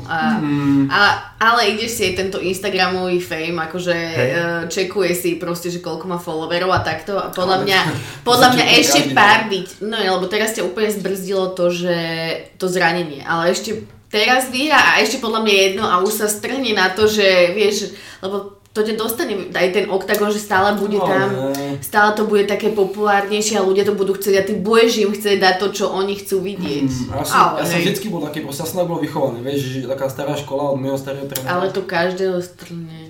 Podľa mňa to musíme o sebe, vieš, že ja poznám kluky, ktorí proste majú druhý zápas, no prvý zápas v živote a už delajú piču v zápase, vieš, že proste ty musíš byť taká povaha, aby tě to bavilo. Samozřejmě nehovorím o nějaké show, srandičkách, blbostech. No to já hovorím o to, ale... jakože také, že na Instagram je také ne, že teraz to budeš, ale ty kokos. Nějaká silbu, který má 1000 rokov zápasy a nikdy nerobil nic takového, že nějaký trash talk nebo nevím co. Ale v životě neviděl milion co zápas. No, to je pravda. Dobrý. A já potřebuji peníze, takže padaj tam, ale skáka na ušák. 7 divů světa senkou. Uvidíme, že co bude. Okay, samozřejmě, když si to bude, ještě jsem si povedal, že když si to bude prostě, že situace pýtat a bude mi to přirozené, tak nemám s tím problém. Ale ty jsi taky showman, tak já nevím, co teraz odpadáme z toho. Čo jsem herec do piči. OK, show to může znamenat urážky soupeře, to může znamenat bitku se soupeřem, to může znamenat to, že na ní hodíš zábrany, jako hodil Conor na ten autobus. Alebo že někomu nepodáš ruku. No, to se řešilo těž za Zizom, si pamatuješ. Ale to jsou takový... Víš, ale kde je limit to? Co už je moc a co je OK? Právě že co už je potom to divadlo, víš, že keď někde prostě hrá tvrďáka, tak podle mě by to měl hrát do konce, víš, a ne, že třeba, když jsme to u toho Aziza, teda mojho zápasu posledního, co se mi stalo, tak, víš, to bylo to, že ľudia kritizovali, že jsem mu na vážení nepodal ruku, ale úplně zabudli na to, že vlastně to celé vážení začalo s tím, že on mě přišel dát obličej na obličej a tlačil mi čelo do čela, a chcel kvázi jakože vystupovat před mnou, že nadřazeně nebo jako by mi ukázat, že on je chlap a potom si chce podat ruku, však na čo? Však koko, tak chceš být tvrdý, tak mi to ukáž, víš, tak pojďme do toho zápasu a tam mi ukáže, že jsi tvrdý. Toto je prostě to, že ten svět, ta Amerika, ten UFC, Bellator, všecko, prostě tyto mladí chlapci, oni se všetci vidí, že už jsou konořitý kokos, že oni můžou robit to isté, můžou vykřikovat, co chcou, můžou dělat, co chcou, ale prostě nemají ani že zdaleka takový schopnosti, aby prostě dostali svým slovom, vieš, a nějakým činom. Prostě, že na co budeš machrovat nebo něco říkat, keď prostě to tak není. A sám tomu nevěříš, že to děláš prostě, aby jsi byl zajímavý něčím, víš. Pak dopadneš jak nějaký Janka, který ty kokos na každého píše, že ho zabije, že popraví, utrhne hlavu, uškrtí, nevím čo. A 38 proher po sebe. Toho jsem poprvé zaregistroval, když nenavážil nějak hrozně moc. To nenavážil, ale on... Nedali on pěstí soupeřovi někde? On ho žduchol. To bylo tenkrát na XFN-ku a on... Vlastně ten soupeř už stál na tom vážení, čekal na něho a on kráčel, došel k němu na metr a svotil ho. Typek spadl, prostě spadlo tam všecko a už mela kolem toho. To bylo jakoby jeden z prvních momentů, kdy něco z Česka nebo ze Slovenska bylo na zahraničních. To bylo jakože ostuda a prostě jsem řekl, OK, tady to je kokot, ten fighter toho v životě sledovat nebudu. Pak jsem ho viděl na nějakých zápasech, že OK, jde proti tady tomu a skoro vždycky prohrál. Říkám, Že to je to, že okay. On se prezentuje, že on je největší tvrdák a on je pítkár a nevím čo, ale prostě s tím, ty nemůžeš jít do zápasu, že jsi největší tvrdák, takže vyhráš ten zápas tím, víš, pokud nemáš ty schopnosti a zkušenosti, tak prostě může být hocijaké, můžeš vyštíkovat do světa, co chceš, ale prostě to ti vyhry nedá. Víš. Je 6:30, bavíme se hodinu a něco, 7:00, máte ještě čas? No, jsem v pohodě. Hej? My nemáme život. Super, krása. My nemáme kamarádov. My se nehádáme. Čo musíš urobit pro to, aby si byl tím nejlepším fighterem, jaký můžeš být? Můžeš žít dál na Slovensku, trénovat tady? Anebo budeš muset eventuálně vycestovat někam do zahraničí? Víš, momentálně to ponímám, takže určitě to je ta možnost, víš, už jenom víc československou scénu bojovou. Má UFCčko, Vémola UFCčko, teďko Dvořák UFCčko, Pudilo UFCčko, na Slovensku Buchinger, v barzakých KSV, M1, Attila šampion Bellatoru, Deák šampion Fight Nights a tak dále. Prostě, že ty možnosti jsou, jenom je to prostě o těch schopnostech těch fighterů. A podle mě člověk se dokáže dostat hocikam s hocikama. Všechno je to hlavně o kontaktech, víš, a o nějakých tvojich skills, aby jsi byl zajímavý pro těch promotérů. A samozřejmě prostě musí ty okolnosti a všechno zapadat, víš, že musí prostě vyhrávat, musí ti jít karta, musí mít to štěstí, že dejme tomu si tě někdo všimne nějakým způsobem. Ale určitě to není nereálné, víš, že Čekvenci je v hoci jako jiném športě, víš, že prostě Sagan, majster světa, víš, a tak dále prostě. No ani o tom podle mě, že odkud asi, podle mě o tom, jak k tomu přistupuješ. Hej, ale Sagan si může vypočítat, co potřebuje udělat pro to, aby vyhrál. On ví, že OK, tady to tempo, oni neudrží. Já můžu nastoupit tady a udrží se mi je prostě tady ten, ale já mu tam ujedu. Ale ty nemůžeš, tvůj zápas rozhoduje tolik věcí, včetně toho vážení před zápasem. Je to, takže je to riziko, víš, ale prostě do toho tam s tím všetci do toho jdeme a prostě každý máme ty karty rozložený rovnako, víš, že všechno je to o tom, že kolko ty do toho dáš, tak já třeba verím osobně, že toľko se toho vrátí nazpět, víš, že když prostě něco s proměnutím bojebem, tak prostě asi aj ten zápas tak dopadne, víš. Ale přece jen loni bylo Tajsko nebo letos? Letos. No, loni vlastně třeba. Loni bylo Tajsko, koncem roku. Ano. Jaký to bylo, co jsi tam naučil, v čem to bylo jiný? Já jsem byl vždycky takový, že jsem byl zastance toho, že do Tajska bych nechtěl, že bych se chtěl do Holandska na tvrdou K1, víš, nebo jak to by mi sedělo, nebo že do Ameriky a tak. Ale potom přišla ta možnost. A ještě... vlastně teď už je to Tajsko, to už není, že o tajském boxu, to už je prostě čisté MMA země, víš, tam prostě zvlášť ten Phuket, kde je 30 gymů, ty kokos a všecko MMA. Takže prostě jsme se tak rozhodli, byla tam možnost tam vycestovat a ty kokos, velmi se na to změnil názor. Velmi mi to otvorilo oči prostě, že to, co robíme, prostě robíme dobře. Byl jsem to vlastně ještě s Robom Pukačom.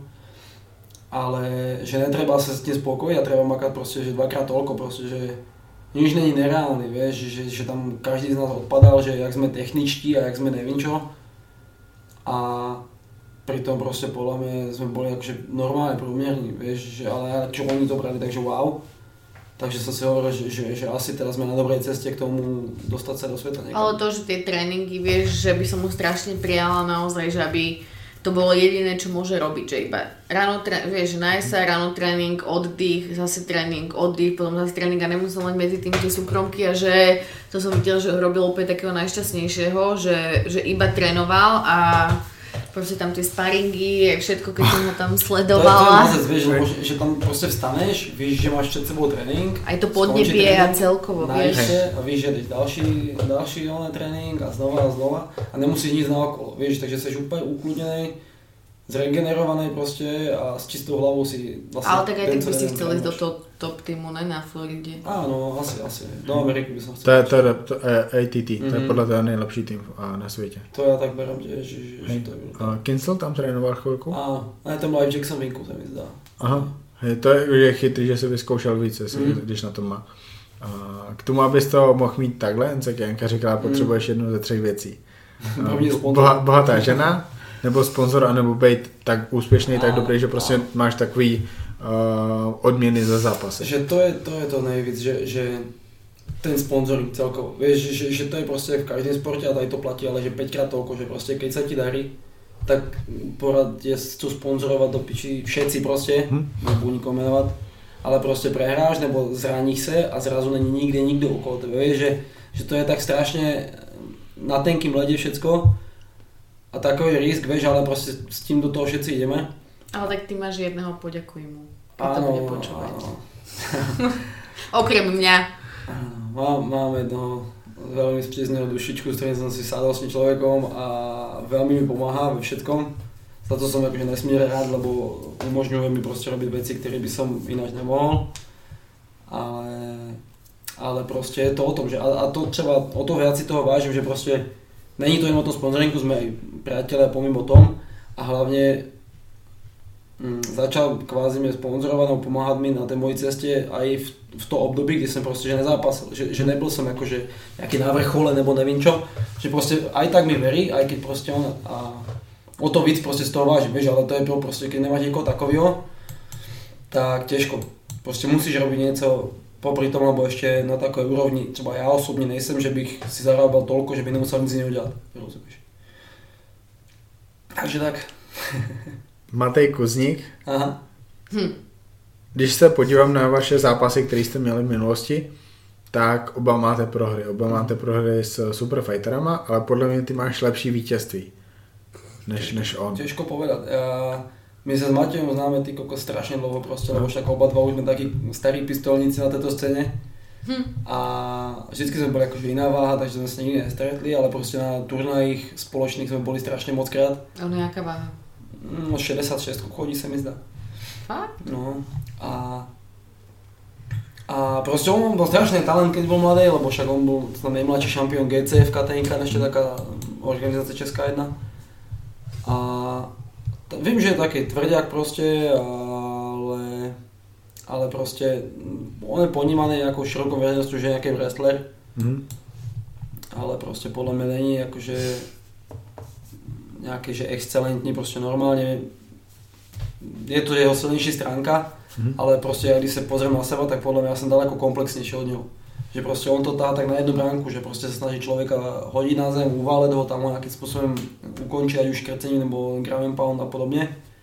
Ale prostě, když jsem viděl třeba zápas s Mirem Štrbákom, kdy on tam zkusil 2-3 takedowny, ani jeden nevyšel, tak prostě mi připadá, že byl zlomený z toho, že jak by všetko sadil na tu jednu bránku. Za to já jsem takový, že prostě já jsem otvorený všetkému, vieš, ať už je to v postoji, nebo to jde na zem, já se nikdy neopouštím a prostě furt mám čistou hlavu, lebo jsem si vědomý svojich schopností a prostě verím tomu, že v hociakom aspekte toho boja ho vím porazit, takže tak. Hej, a když koukám na MMA, tak prostě fightera mě úplně, že nejvíc zaujal, tak musí být mega komplexní, tak jako je John Jones, GSP, je Max Holloway a tak dále, ale pak je tady jeden fighter, který později v tom postoji není zas takovej a je to vlastně nejvíc dominantní fighter v historii, jmenuje se Khabib Nurmagomedov, ale teďka jde proti fighterovi jménem Tony Ferguson, který je sakra nebezpečný úplně, že kdekoliv, on může být dole a on tě rozbije loktama.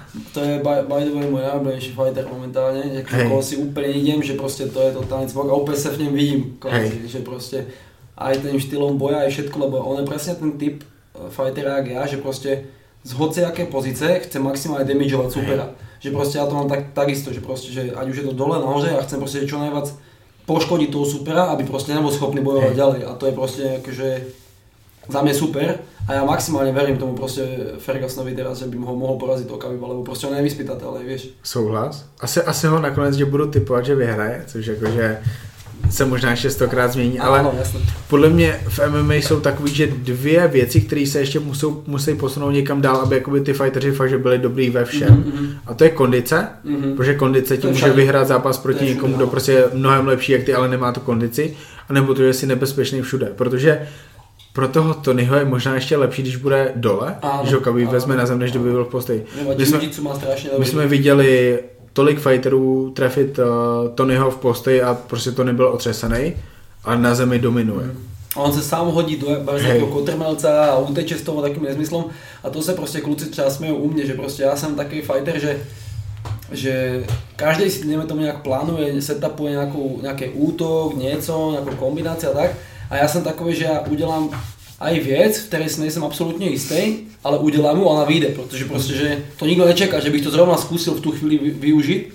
A já jsem takový, že já absolutně nemám v sebe takový půd sebezáchovy, že teď to udělám, nevyjde to a prehrám. Víš, já to prostě zkusím a buď alebo. Hej, ale ty musíš vědět, co uděláš potom, když to nevyjde, protože se můžeš dostat do pozice, která je průsledná. To je to, že jsem si vědomý svojich schopností, že prostě vím, že i když mi to nevyjde, tak nějakým způsobem se z toho dostanu, nebo budu mít ještě jinou pozici a tak dále. Víš, že proto já jsem tak ty kokos, že natolko si verím, že v hociakom tom aspekte, že já si nevím představit, co by se musel stát, aby jsem prehrál tento zápas. Hej. Že absolutně nevím, prostě, že samozřejmě vím, že může se stát, že on mě trefí na bradu, já prostě mě vypne a bude konec zápasu, ale to je prostě, že to je v každém zápase, to může být John Jones, to může být hocikdo a může ti trefit amatér, prostě to se může stát. Ale že pokud já neudělám žádnou chybu, budu úplně přítomný tomu zápasu, tak jak bývám vždycky, tak není možnost prostě, kde by mě ten člověk mohl porazit. Absolutně, lebo prostě, že já se nevzdávám, já tam radši zomrem v tom zápase, než abych to odklepal. A no, nevím si to představit. Hlavně to, že prostě já mám strašnou výhodu, podle mě, já osobně, že celá československá MMA scéna mě mají prostě za postojáře. Oni mě vždycky všade vzpomínali, že prostě Marek Bartl postojář, nevím co, agresivní pičoviny, ale prostě já se tak vůbec neberu. Já prostě jasně vím o sobě, že mám base v kickboxu a thaiboxu, ale prostě já se beru, že jsem komplexní zápasník, že prostě, že v jiu-jitsu, ve wrestlingu, v postoji prostě tam není, že kde bych si neveril, že všade prostě jsem si vědomý toho, čo vím a vím to využít prostě, takže to je pro mě obrovská výhoda, lebo ľudia se mohou chodit na zem, ale aj tak je to pro nich prostě nevýhodnější. Říkal jsem, že tolik nesleduju tu československou scénu, ale bože, tak jakože sledují to, že říkám, že ji tolik nesleduju, znamená, že nebudu říkat, že jsem odborník. Mně nenapadá nikdo, kdo je jakoby fakt, že komplexní. Víš, prostě má ten postoj. Carlos, to je zem. Ano. Dvořák, ten je celkem komplexní, Klein, ten je bombič postoj. Procházka, to je jenom postoj. Procházka, kdyby ve světový MMA někoho zadusil, nebo mu vykloupil rameno, to bych byl šokovaný. To si myslím, že se v UFC nestane.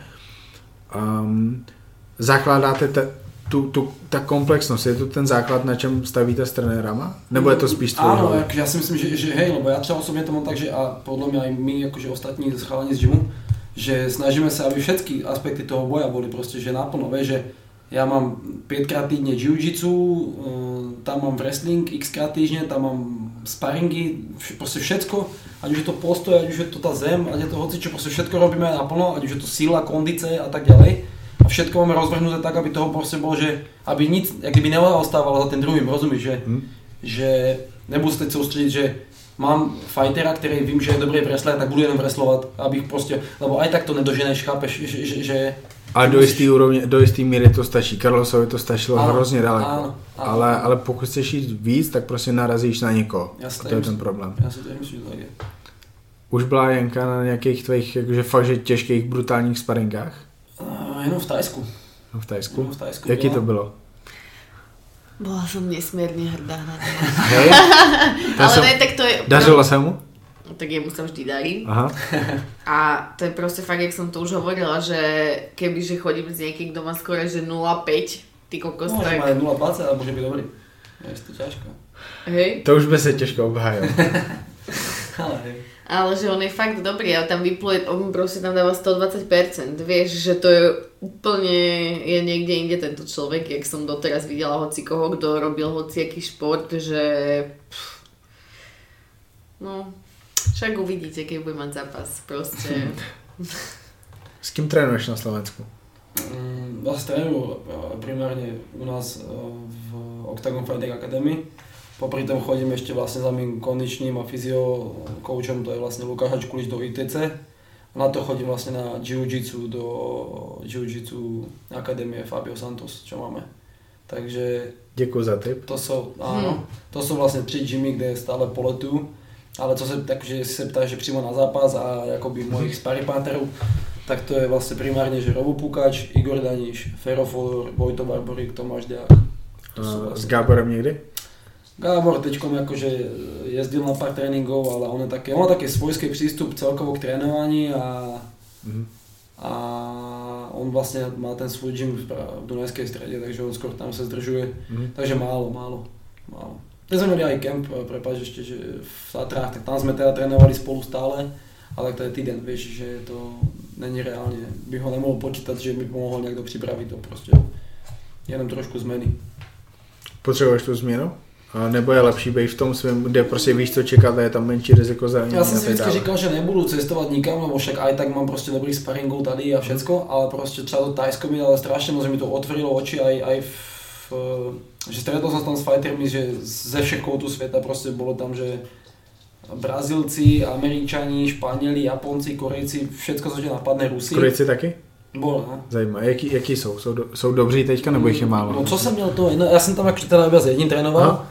A to byl takovej docela tough guy, že on byl strašně asi o 3 váhy ode mě a strašně jsem ho byl, že házel jsem ho všecko a on se prostě furt nechal zdát ten kontakt, chápeš, že cítil jsem se, že ho demoluju ve všetkým. A potom tam byl jeden taký malý Brazilec, prepad, že ti do toho skáčem, a on vždy na sparingoch Marek úplně dominoval a toto malý 1,50 m, jebol ho na zem a držal ho tam na zemi, nevedeli sa tam v tých 40 stupňoch dopotení. To bol ťažký black belt, nebo čo to bolo brazilský a proste, nechcel ho, on proste nevedel sa spod neho dostať, úplne na tej spotenej živinke, úplne som už videla, že nevolá a ten proste ten malý, on je drbko ho tak proste. Ja som hlavne začal úplne nervovať, lebo on bol proste fakt, že malý, on bol asi aj 66 nebo co to bylo, 61, ale kokos mal takovou sílu a tak byl těsný, že já jsem nevěděl nikam nic naprat a když jsem něco naprat, tak on to hned bral, víš, že já jsem si prostě skoro hlídal, aby mě na nic neupáčil, neuškrtil, protože hoci kde jsem hocičo vystrčil, tak on to hned měl,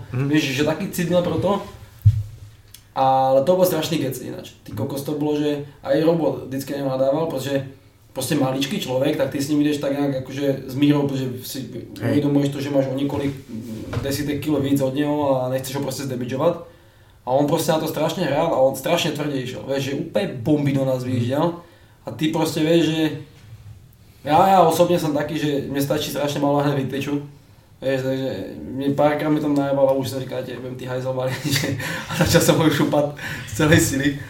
A to bylo dobré, že když potom byly, že iba tě postojarské sparingy, víš, že ta boxerské, tam jsem si ho vychutnal, fajn, tam zatlačil. Ale vtedy jsem se strašně smiala, lebo je, že konečně, ty kokos, lebo už, víš, byl strašně navelko v tom Tajsku, lebo tam všetci chválili, jak je úžasný, že úplně on tam lietal, Pavik se tam nosil do píži a potom tuto... No. Takže asi tak. Takže ty jsi největší hejter toho malého Brazilce. Ale ona je hejter všetkých. Hej. Tak ale já tě držím pri zemi hlavně. Lebo ty už by si, ty kokos, malé děcko v hračkárstve za 100 eurami. Víš, tam nakupí tam všetko.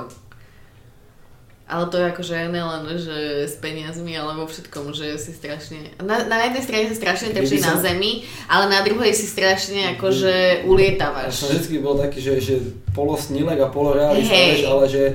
Nič, ale je keby nič medzi tým, že... Ja verím tomu, že kdyby som nebol takej snilý, tak nikdy nie som tam, kde som, vieš, že to je to, čo má žene dopředu. A prostě ja som strašný realista v tomto zase, ja úplne, že pragmatik najväčší, ho sekám ho každý deň, na jednej strane mi je to ľúto. Však za to si mňa ty zjebávala v gymu, že ja som realista. Ne, však ne, ja som ti akože na to hovorila, že sme tak isto, lebo ja som proste tiež tak, vieš, a na jednej strane mi je to ľúto, lebo viem, že má 26 rokov ešte. Ale ja mám aj tak svou hlavu, víš, že by ho hoci čo povedal, ale ja si... Vieš, a ja som ty kokos...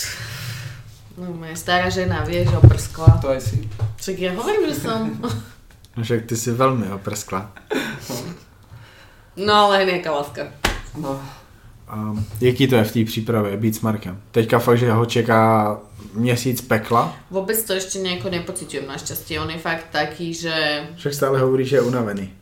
Je unavený, ale takže na jednej straně som aj rada. Já si myslím, že já jsem taký typ člověka, že jak kdyby ja se snažím neházet na ostatních, že svoje pocity, vieš, že aj koľkokrát, že som smutný, že môžem byť sebevíc, nebo že nasratý, ale ja prídem do gymu a ja sa smejem a ja nikomu nepoviem nic, že čo, prečo by mi mal lutovať, nebo že nieco. A takisto sa snažím to byť doma, vieš, že ja sa přijdu a som unavený sebevíc, ale proste snažím sa s ňou byť proste hore a bavíme sa a jíme a kúkame telku a hocičo a proste nejsem taký, že by som došel a že dej mi jezdu spad. Vieš, že prostě snažím se, a i když jsem sebe vytvořený a vím, že prostě zajtra mám další tréninky a tak ďalej, tak aspoň s tím člověkom prostě pobud chvilku, lebo však tež mi chybí, však nejsme spolu celý den, ale že to si zase myslím, že já toto zvládám, jakože moje okolí to zvládá dobře, moje zhazování a tak. Potom už jakože samozřejmě poslední třeba 2 týdny, tak to už jsem takové, že strašně lehce vybuchnout, to se poznám sám. Ještě z předchozích zápasů, tak já jsem takový, že prostě mi strašně málo stačí a jsem hned nervózní, ale tak to je prostě logicky, tak to každý snad někdy držel dietu, tak nějakou jakože ostřejší, tak ví, o čem mluvím. Takže... Já ne. No. Já byl vždycky v pohodě v dietě, 300 gramů sacharidů denně, krása. Sexy je v pohodě. No, 50 gramů iba. No, to je zlá, když to ale posledný týždeň, ne? No, tak to všetci mají. Já jsem vyšla nulky těž, posledný týždeň to je každý. To znamená, já u toho trénu 3 tréninky denně, bráško. No, a ja som tiež mala 2. Nebudem zdúhať s tebou bikini tréningy. Lebo on stále, on neverí, proste on keby zhadzoval to, čo som si ja zažila, chápeš? Ale ja nezhadzujem, alebo ti hovorím, že to je niečo iného, lebo ty to proste... Není to, ja som tiež musela piť veľa vody, tiež som proste prepíjala sa, chápeš? Že ja som si to tiež zažila, tak mi nevyprávaj. Je to iné, ale vy to jakoby robíte líp, protože u vás... Ďakujem. Ale zároveň u něj je nutnost robit to líp kvůli tomu, že tam jde o to performance a o zdraví. Takže nemáte si co vyčítat. Takže máme můj dopravdu. No, že se tě snažím respektovat tím, že mu navarím a prostě má furt dopraté, všetko mám čisté, nachystané a prostě tak si to nevážím. Ne, jakože to, že se týče, tak to se spokojně nevěc. Že pak mám, že nestrádám nic prostě. Spolu. Doplňujeme se nějakým způsobem. Jdete catchweight, 69. No to je pro mě úplně nezmysl. Hej, říkej. Že já prostě, že... Mě když volám na laže, že to si nebudeš představit. Že zápas s Kuznikom, lebo Šamorín se zrušil. Že zápas s Kuznikom, Ostrava, 68 kg. Až prosím, že to načo. Že odkedy já chodím nižšie pod 70. A že no, že oni to tak chcú, lebo že mám málo kilo. Nevím, čo říkám, že brášku, že... Prostě já plně 70, že... Už do té váhy bol pro mě hec, že vůbec zhubnout někdy. Volával jsem podle mě dost vysoký a dost kilo mám v mimozápasové období. Kortečka, no, po zranění. No. A prostě, že volá mi člověk na první zápas po roce a že 69 kg. A když mi volal, tak v tu dobu jsem asi 94, víš, že máme čebejbe, kamo. A říkám, že to ne, prostě domů jsou 70, víš. A do toho mi volá zpětně o hodinu, že víš, jak 69 nebude. A mluvím, že to už prostě je jedno to kilo, ne? Že, jakože dobrý, samozřejmě tam máš 70,8 s tolerancí a ze všetkým, s převodem z liber na kila, ale hovorím, že to prostě už je nějaký rozdíl, víš, že... Já, takže myslím si, já osobně teda, že to je částečně kvůli tomu, že my jsme se viděli s Matějem na posledním Octagoně v Bratislave. A tam, když jsme se viděli, tak tam jsem měl těch svojich 96 fajnových. Že on to kvázi mi chce udělat zle. Je to politika, je to zákulisní. Ano, že on si myslí prostě, že to tím mi uškodí, ale prostě... Já teď ukážu, že prostě, jak jsem profesionál, že prostě ta váha bude na gram přesně a o to víc dostane na piču a o to víc mě sere, že prostě toto chce po mně, chápeš? Ale však já jsem si vědomý toho, že z jeho hlavy úplně to nebylo podle mě. Hej. Ale dobré, pro mě bylo hlavní to, že jsem se bavil vlastně s Palom Rudou, že keď teda vyhrám, což vyhrám, že či se teda posunu ve svém rankingu, lebo však catchweighty reálně to je, že meziton tě neposune nikam, víš, že to je iba jak kdyby super fight. A on říkal, že ano, že prostě bude strádat normálně, že domýho žebříčku, takže se posunu třeba do prvé 5, víš. Kdo je před tebou v rankingu? Já jsem tušil teď na 8. místě nemá kolikátým a jenom ode mě z gymu je tam vlastně Miroslav Štrbák, který teď jde o titul, a Ronin. Takže to jsou vlastně dva kluci, teď dejme tomu, že já vyhrám, tak budu třetí, co budeme v první pětce, že to bude brutál, no. Ale... Je to tak, že byste proti sobě nešla, nebo když prostě bude ta situace, tak půjdete? Víš co, je to takže složitý, ale já třeba osobně jsem extrémně proti tomu, lebo prostě to je, my nejsme nějak Amerika nebo něco, že si můžeš odcestovat na jiný kemp, nevím co, prostě, že toto prostě extrémně nejde, věc si, že někdo mi nabídl zápas s Ronim a já bych s Ronim trénoval na Roniho. Chápeš, že kam já mám trénovat, že s kým, alebo že on, prečo by jsme, tak vieš, že tak logicky bychom museli trénovat ve stejném gymu a všecko, a to je totálně nedává smysl, vieš, že... Štrbák jde o titul, takže jakoby nastane ta situace, že jakoby on by mohl mít to a možná bude mít to, co ty jakoby chceš. Takže... Víš co, já jsem to o tom hovoril, že když teda Mire vyhrá, čemuž verím, není to vůbec, že by som mu to jak neprejal, nebo něco kvůli tomu, že já chcem ten titul a podobně, to vůbec, tak jsem hovoril, že prostě nic, budem si zápasit ďalej, nějaký zápasy ne o titul, ale prostě pomimo, a prostě buď Miro odjde do světa někam, do jiné organizace a titul se uvolní, anebo prostě prehrá, nedej bože, tak titul bude volný a budu pro něho, vieš, že, a nebo do té doby já už budu někde pryč, víš, ve světě, že to je prostě... A hlavně asi blbost tady to řešit, protože ta nabídka nepřišla na takový zápas, kde budete vy, ale za rok může být úplně něco jiného. Víš, že může se stát, že on odjde do jiného gymu a hello, víš, tak potom už to má význam. Nerudá Novotný, promotéři Octagonu, do pekla, to je hodně sehraná a netypická dvojka pro tady ten sport. Ještě tím jsou vlastně dva. Jak důležitý faktor jsou oni v tom růstu MMA v Česku a na Slovensku? No za mě osobně, jak já to jako vnímám, tak prostě, že třeba Ondro Novotný, tak jeho extrémní plus je, že na té scéně, a já byť už jako komentátor, je prostě, že extrémně dlouho, vyše 20 rokov. Chápu, a prostě má, že extrémní zkušenosti, co se týče, že jak, co by asi malo vypadat. Tolik gala večeru a turnamentov a nevím čo odkomentoval, že dobrý kontakty má na promotérov, na fighterov, ví jak, kde, co s osvětlením a prostě se všetkým tím okolo, že podle mě on je taková ta hlava toho, že plánování, že co by jak bylo dobrý, co kde s kým, koho zavolat, kdo s kým zápas a tak.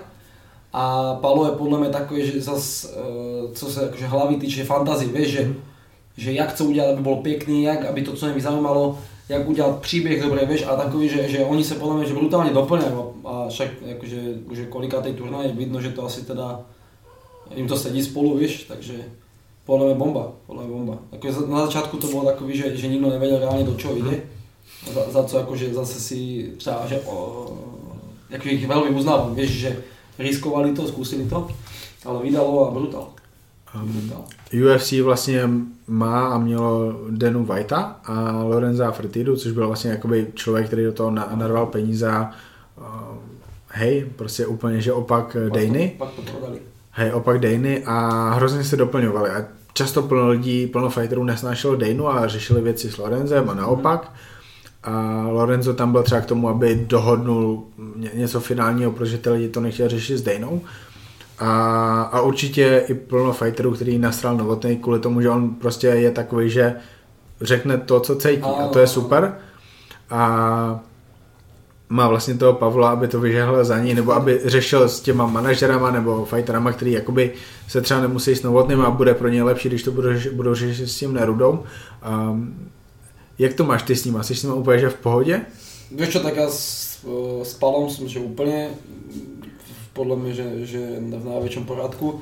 A s Ondrem si myslím, že taktiež, lebo my se poznáme už z doby, kdy jsem ještě K1 válčil, takže velmi dlouhou dobu už a nemal jsem jakože přímo s ním nikdy žádný konflikt podle mě, ani ústní, ani žádný jiný. A naopak já jsem takový, že já na barčo kývnu a ano, jasné, toto je super, nevím čo, podporím. A jak jsem mluvil o tom, že ti fighteři prostě, že můžu mít problém s někým a s tím, podle mě, že ať už má hocikdo problém s hocikým, ať už je to Palo nebo Ondro, tak není jediný fighter v Československu, který by nechtěl zápasit v Octagoně. že můžu házet špínu, že kolko chci, že ten je takový a ten je kokot a ten je nevím čo, ale není prostě možnost, že kdyby by napsal Palo, že hello, zápas s tým v Octagone, že by někdo povedal, že ne. Lebo každý ví, že to je prostě, že totální fame, prestíž, víc tady nic není, možnost dostat se do světa a prostě, že kvázi se dobře zarobit, víš, že... Jakože dva, co vlastně jsou ve světě, a zraněný Kencel, který teda nevím, jestli ještě bude pokračovat, asi měl mít titulový zápas v KSW a Procházka, no. Jinak, bože, asi všichni. No. Takže je zajímavý, co tady vybudovali a že oni jsou právě taková dvojka a že teď mají našlápnuto, mají za sebou ten zápas století v uvozovkách a teď jakoby jdou s čistým štítem a z toho hodně postaví na titulových zápasech, které jsou jakoby taková, že novinka v Octagonu. Tak je to tím, že už je to XY ten turnaj a už vlastně se kvázi aj veľa fighterů k tomu dobojovalo, že mají o to právo, víš, že už to není takový, že třetí turnaj a už dávají o titul, víš, to bylo taky zadarmo. A i se mi to páčilo, tam jejich myšlenka v tom, že to tak nechtěli, víš, že dali tomu kdyby volný průběh, nechali prostě se vyzápasí fighteři mezi sebou a z toho potom teda se udělají ty šampioni, víš, a podle mě to, v tom je to super, víš, zase. No a mně se právě líbí to, že lidi to sledujou. Víš, že já jsem ten kluk, který sledoval UFC, který sleduje jenom Premier League, protože český fotbal nebo slovenský fotbal, to je tragický. A jakoby i takhle jsem bral tu českou MMA, ale pak teda přišel Octagon, ale hlavně prostě ze svého okolí znám ty kluky, který prostě, že Tomáš Deák a Pukáč a Kleina tady ti. A to je jakoby fajn. A oni mají teďka ty hardcore fanoušky, mají tu běžnou veřejnost, jako je Janka, která chce vidět to, jaký fighter koho znásilnil a komu strčil palček do analíku a tak. A... Hej, to je Janka. Takže to máš v bikinách ještě víc takových. No, však áno, ale prostě tam je to úplná špína, chápeš, v tom bikini fitness, takže... Áno. Však teda normální holka jde robí bikini. Kurva.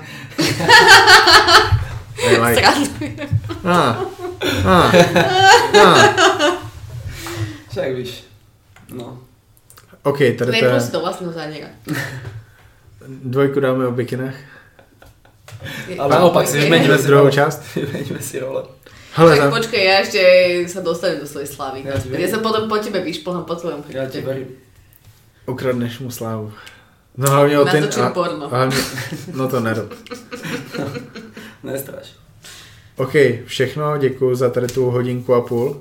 Bylo to jiný než rozhovory, co jsi dělal v minulosti? Ano, určitě.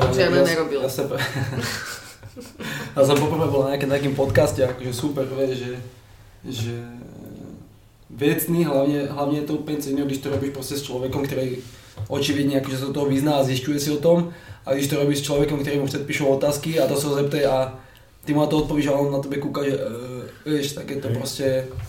Že milé mě to překvapilo. Děkuji pěkně. On tě úplně hejtoval předtím. Však já vím takových. Však to poznáš.